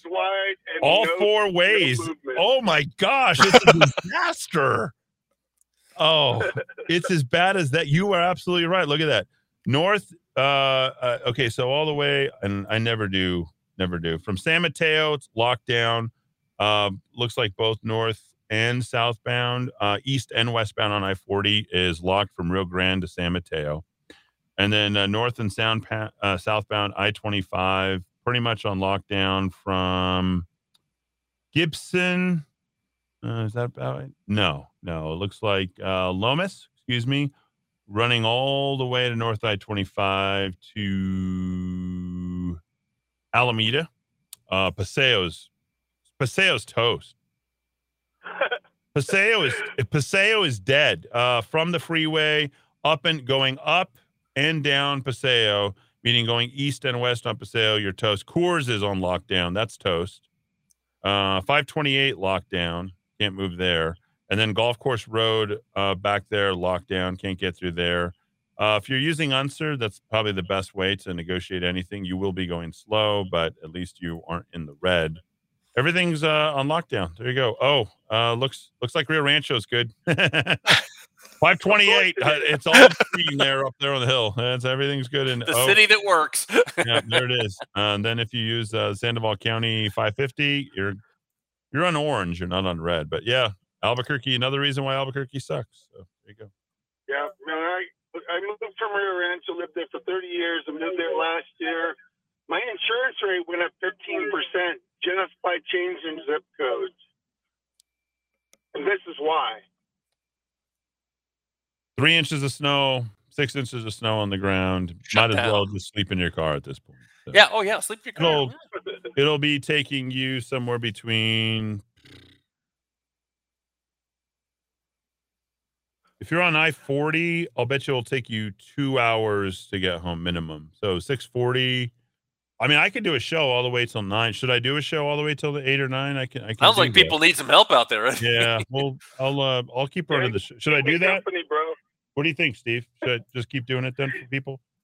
Yeah, done, just keep me company, man. I'm just trying to get up to San Antonio, and it may be an hour before that happens. You are you are where at right now? Uh, the sign says San Mateo Osuna, one half mile. I'm just. Just yeah, you're you're probably you're probably about thirty minutes. Call me back in thirty minutes. I guarantee you'll still be in negotiating that. Dowd's checking out, uh, but guess what? Dowd didn't have to come in. Eddie, I've never felt luckier than I feel right now. There you go, buddy. He's all good to go. All right. And if you're really lucky, ladies and gentlemen, you'll be a subscriber to rock of talk dot chat. Uh, I'm going to give you, as I as I as I bid my adieu.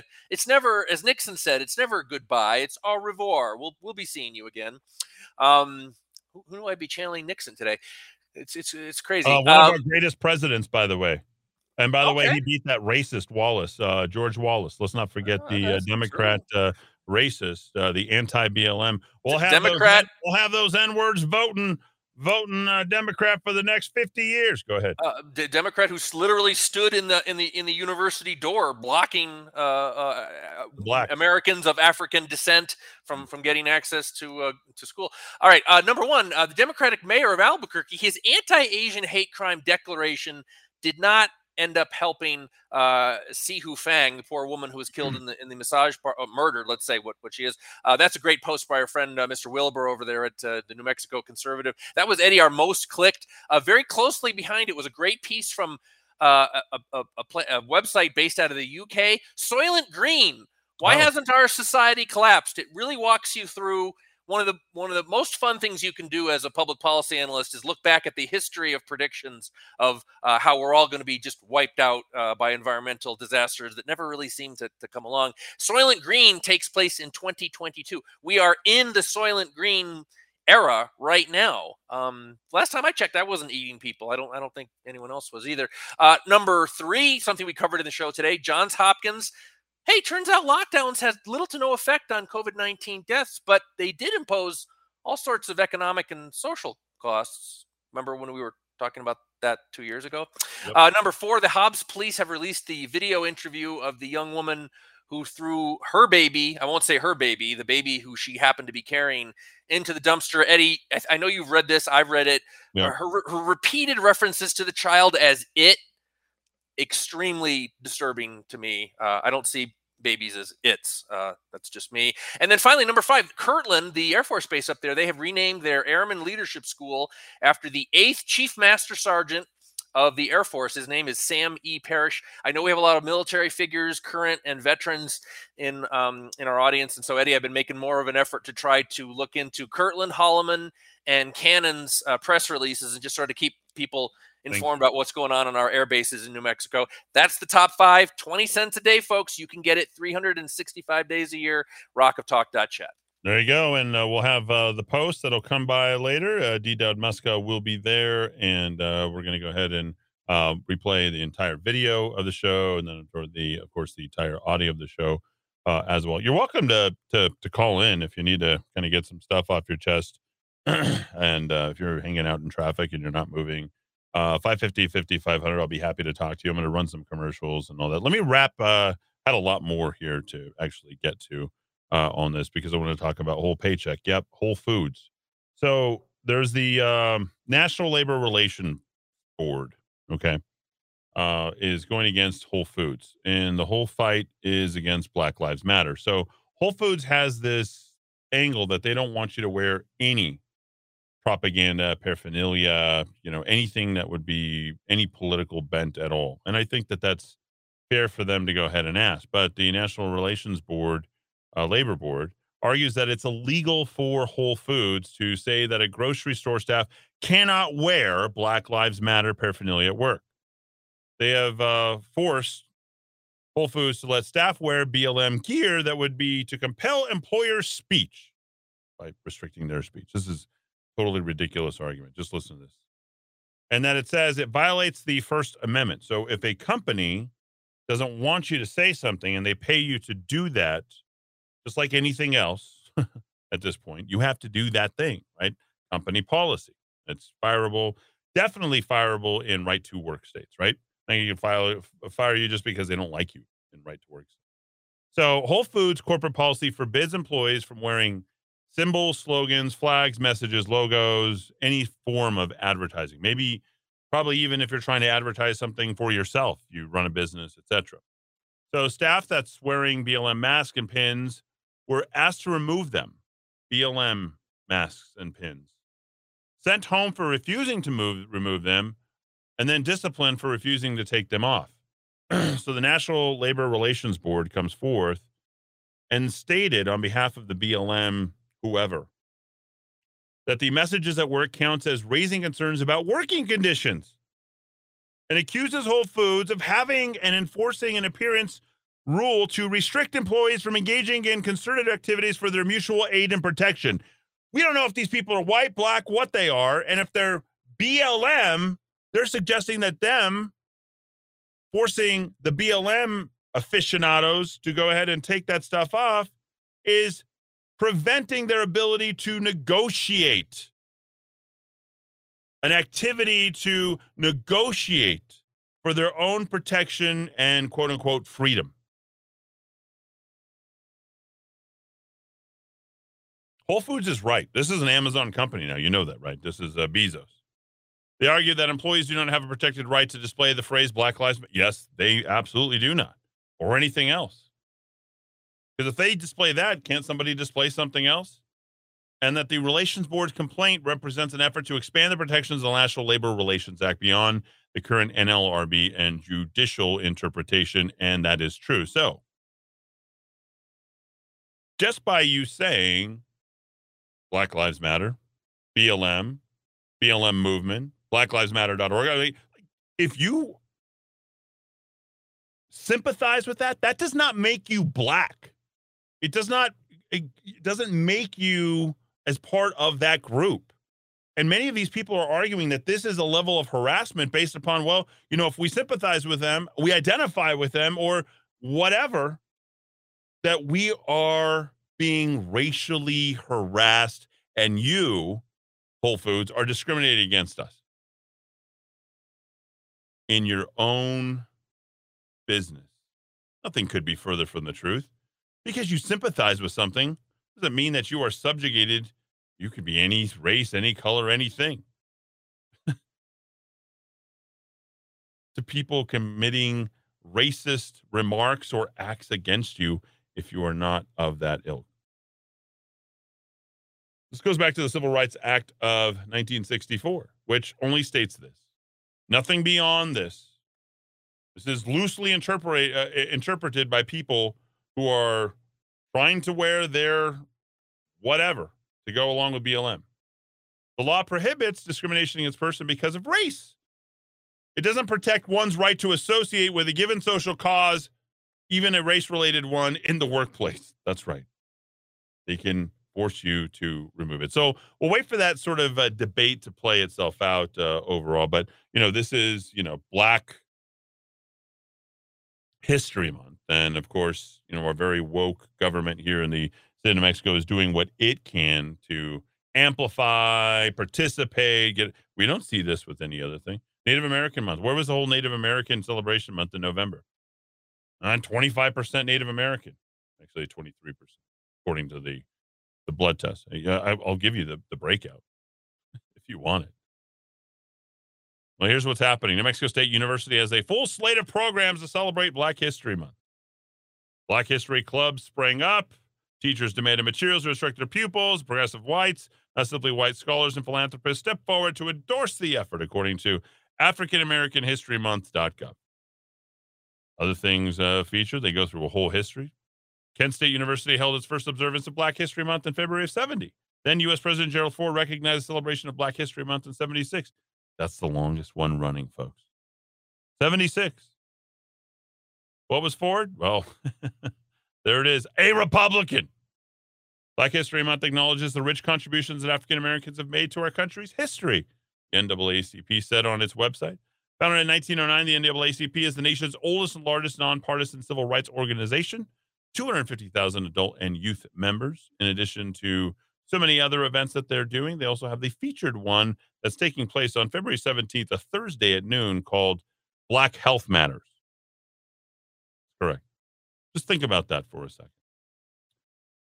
And finally, speaking of universities and going uh, woke and trying to stay out of the way, Nebraska. You uh, recently heard about its uh, unbelievable unemployment rate, one point seven percent. Only seventeen thousand Nebraskans unemployed right now. Those are people who are probably just shifting jobs from one to the other. Their mascot's called Herbie Husker. Okay? And apparently he's been making racist hand gestures for decades. Yeah, brand new. So they, they decided to change it. The Nebraska Cornhuskers gave its mascot an upgrade to make sure there are no associations between Herbie and white supremacy. Yep, they just changed this, folks. Herbie Husker is making an okay sign. Apparently an okay sign is white supremacy. Three straight fingers making a W for white, and a circle formed to extended to make a P. White power. Yeah. They made Herbie get rid of that. They thought that he was being racist. He was talking about white power. The concern about the hand gesture was brought to our attention by our apparel provider and others, and we decided to move forward with the revised Herbie Husker logo. The process of changing the logo began in twenty twenty, and we updated our brand guidelines in twenty-one. The revised logo is now the only Herbie Husker mark available to licensees. This is from the Nebraska Athletics. They sent that to the Associated Press. We just didn't want anybody associated with portraying anything that anybody might think, uh, you know, that means uh, white power. This has been there for years.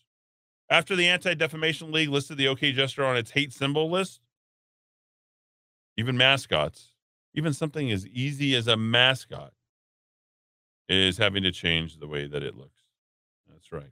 five fifty, fifty-five hundred. That's five fifty, fifty-five hundred. Let me uh, peruse around here and uh, look for those that are listening out there, and uh, we'll take a look at the uh, traffic, see what that looks like. So the Waze map is the way to go, about W A Z E dot com, and you can search that, and I believe that it will automatically download it from your uh, Google store or your um, store for Apple. So if we look at this Waze map and this traffic reports that's uh, on here, I'm pretty sure, yeah, it's bad, folks. Ooh, so bad. Okay, so northbound, southbound, I forty is on lockdown from Coors. Yep, Coors all the way to San Mateo, both ways. And then uh, speeds up a little bit after uh, San Mateo, uh, headed, uh, looks like, both both directions. Uh, you're going about twenty to twenty-five miles an hour in there. But it's a total standstill right down north and, uh, or excuse me, east and westbound I forty. Um, here outside, northbound, southbound I forty, it's piling up. I had the window open most of the uh, show. I shut it down once it got uh, there. But you're going uh, ten to fifteen miles an hour most of the time. And finally, north and uh, southbound I twenty-five, excuse me, north and southbound I twenty-five. It's actually speeding up a little bit. So that's good. So Steve should have made it out of there uh, by now. Uh, so that's good. Um, Wyoming is very treacherous, uh, right around, uh, the Academy in Spain in that area. There's several fender, fender benders in the area. They've got, uh, that happened about fifteen minutes ago. Another one going up Academy. So be careful. Uh, if you're trying to hurry, uh, back on the backside of that, uh, there's another car accident there on Eubank, um, just, uh, on the other side of Montgomery. So people are trying to make it on the heights. It looks like there's about three or four different accidents uh, up in that area, folks. So uh, there you go. Wyoming, Academy, and uh, Eubank all around there. So pretty tough area to, to get through right there. Uh, the rest of the Northeast Heights looks pretty good, especially up and down Candelaria, uh, Indian School, Lomas. That all seems fine. And then up and down uh, I forty going out of the canyon is uh, going at about uh, fifteen to twenty miles an hour, it looks like. Uh, San Mateo, as I stated before, all the way down to Coors, both directions uh, on lockdown.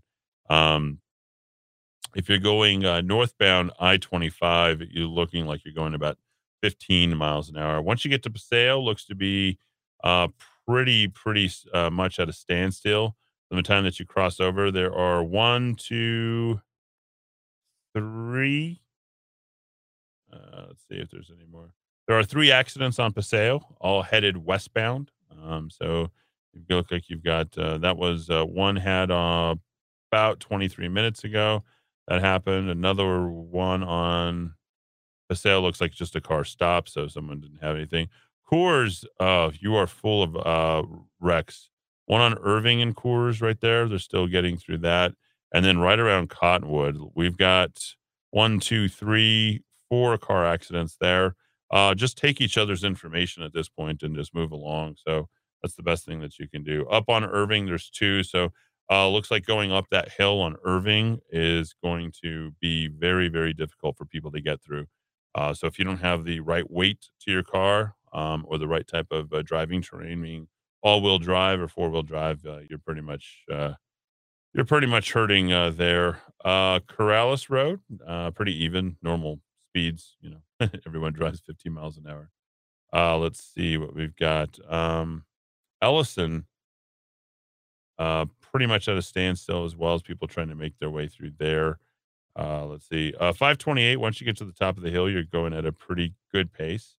Uh, State Road five twenty-eight, hard to get up the hill though. So traffic is at a standstill trying to get up the hill, uh, from Coors. And there is a wreck just on the other side of Ellison. So, looks like you're able to get, once you're up the hill, uh, you look pretty good once you're on five twenty-eight, about fifteen to twenty miles an hour. There are some police officers uh, in the area uh, near the Rio Rancho Marketplace that are looking to help. So I do see some uh, uh, police there in the area. Coming down from Rio Rancho down on Corrales, not good. Uh, things are at a standstill uh, there. And then on the backside, five fifty, you're going about fifty, twenty miles an hour. So uh, that's the way it looks uh, from here. Uh, let's see what else we've got. Anything else? Let's look to the South Valley part of that. Uh, yeah, it's going uh, much better in the South Valley. Uh, looks like Bridge, fifteen to twenty miles an hour. Uh, I'd probably say the same for um, Rio Bravo, about fifteen, twenty miles an hour. And, and you're going to make it home just fine. There's almost no traffic jams uh, through there. On Central, uh, by Tingley and Old Town, Uh, it's at a standstill there, so that's pretty tough. And then downtown on Lomas, uh, right at Broadway, there's a couple of car accidents there uh, at the in the area. So those are the traffic jams, the car accidents, and uh, that's your report as far as uh, traffic is concerned. Uh, I'm going to check out here, unless uh, some of you guys want to check in for anything or any reason uh, here in the next uh, minute or so. Uh, don't forget, you can log uh, directly into rock of talk dot chat, become a subscriber. Uh, I'll be here, by the way, throughout the night. Uh, so I'll, if anything should come as a, a result of this uh, weather that we're getting. And, you know, the New Mexico D O T should have been prepared for it. They absolutely were not. And a lot of people are calling and complaining or texting and complaining about all this. You know what I can do for the next few minutes is read all your text messages uh, that you guys, I didn't even get to those. Sitting on Rio Grande, trying to get to Rio Rancho. Keep the show going. Okay. Uh, I'll try. Keep the show going. Uh, here's where we go. It's all ice, bro. That is Sean up in Rio Rancho. Let's see. Uh, Doug. Put down the whiskey. Uh, Eddie, maybe stuck overnight ten miles north of Rio Rancho on five fifty. Have two flats stuck in snow. Letting you know in case I'm not home by mid-morning. Um, yeah, it's going to be, let's see. I might, I might try to go help some people a little bit later on. So I might try to um, help him. Let's see. I may go get you. Whatever it takes. I've got a big, heavy car, so. Got to get that out. Th- that must be a terrible feeling. Like having two flats in the snow in the middle of nowhere and then having to turn on your, your vehicle. So I don't want to leave him out there at all. Uh, let's see. Eddie, one hundred eighty days per, per year in the class, six hours per day. Then add another, let's be nice, four per day. That's eighteen hundred hours per year. I work at least twenty eighty at forty hours per week. That's roughly eighty-six percent as much as I do. Thank you. I'm being nice. My mother was a special ed teacher for thirty years, master's prepared. Same old argument. We can't strike because the kids, you don't love the kids. What about the Dems sitting Republicans at the baseball game? Shooting Republicans at the baseball game. Oh, he's talking about the, the uh, softball game uh, that they had up on the mall. You might remember when all those conservatives were shot by a Bernie Sanders supporter. Um, where's Zucker? Probably going to go. White House positions. You'll never hear from him again. Eddie, so hate crime is white supremacy on a minority. In other words, mayo and white bread. Uh, that's very funny. Uh, let's see. Matt checks in. Seemed like C A B Q and N M D O T are doing a horrible job getting out to salt the roads tonight. Accidents everywhere. Guys are coming in for snow service for our customers. We can't even get to our office because of the roads. See, I mean, this is another reason. This is something I've always bitched and moaned about is, is the roads. And this is something you could have easily been prepared for. It's just a basic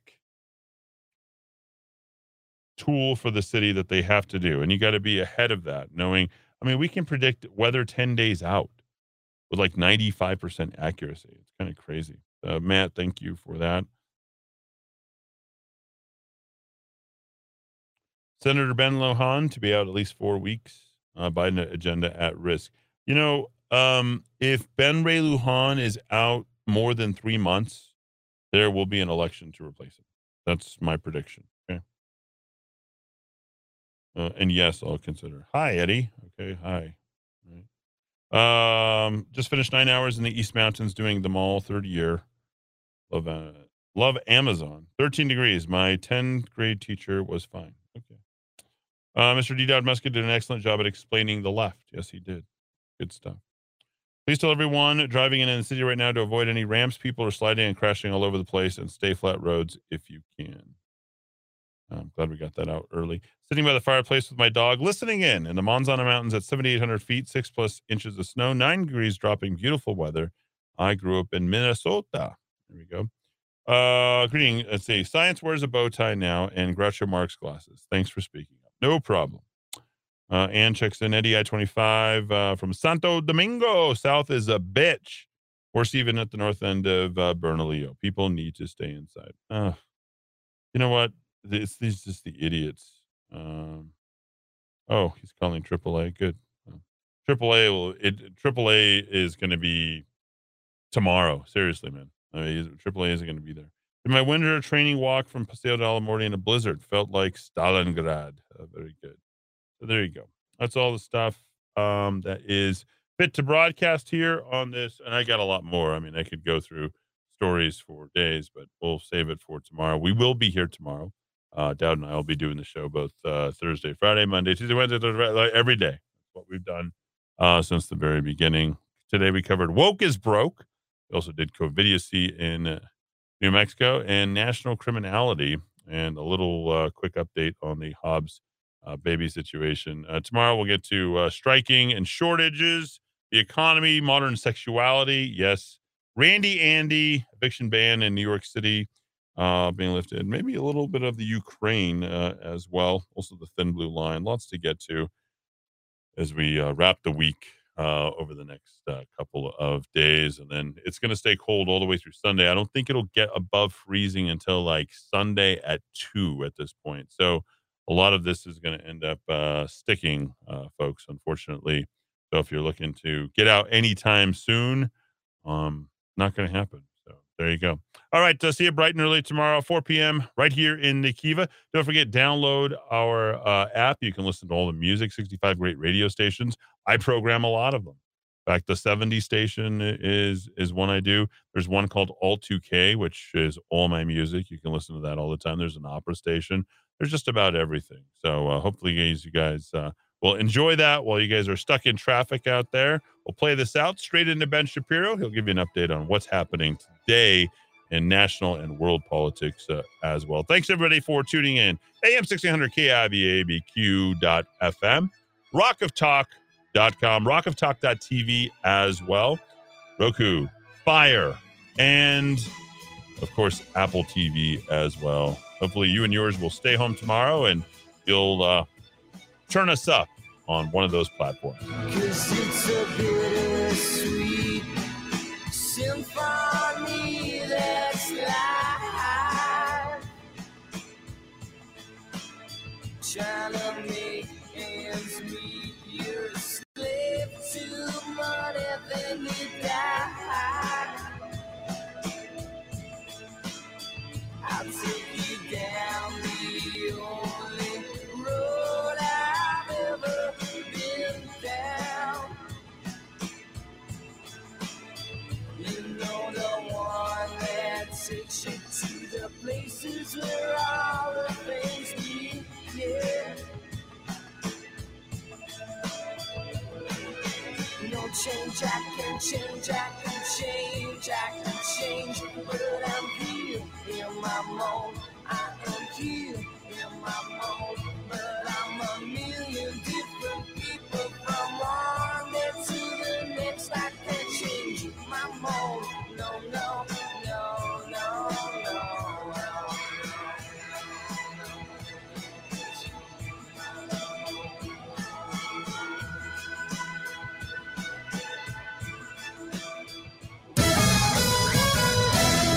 This is the Rock of Talk on A M sixteen hundred K I V A Albuquerque.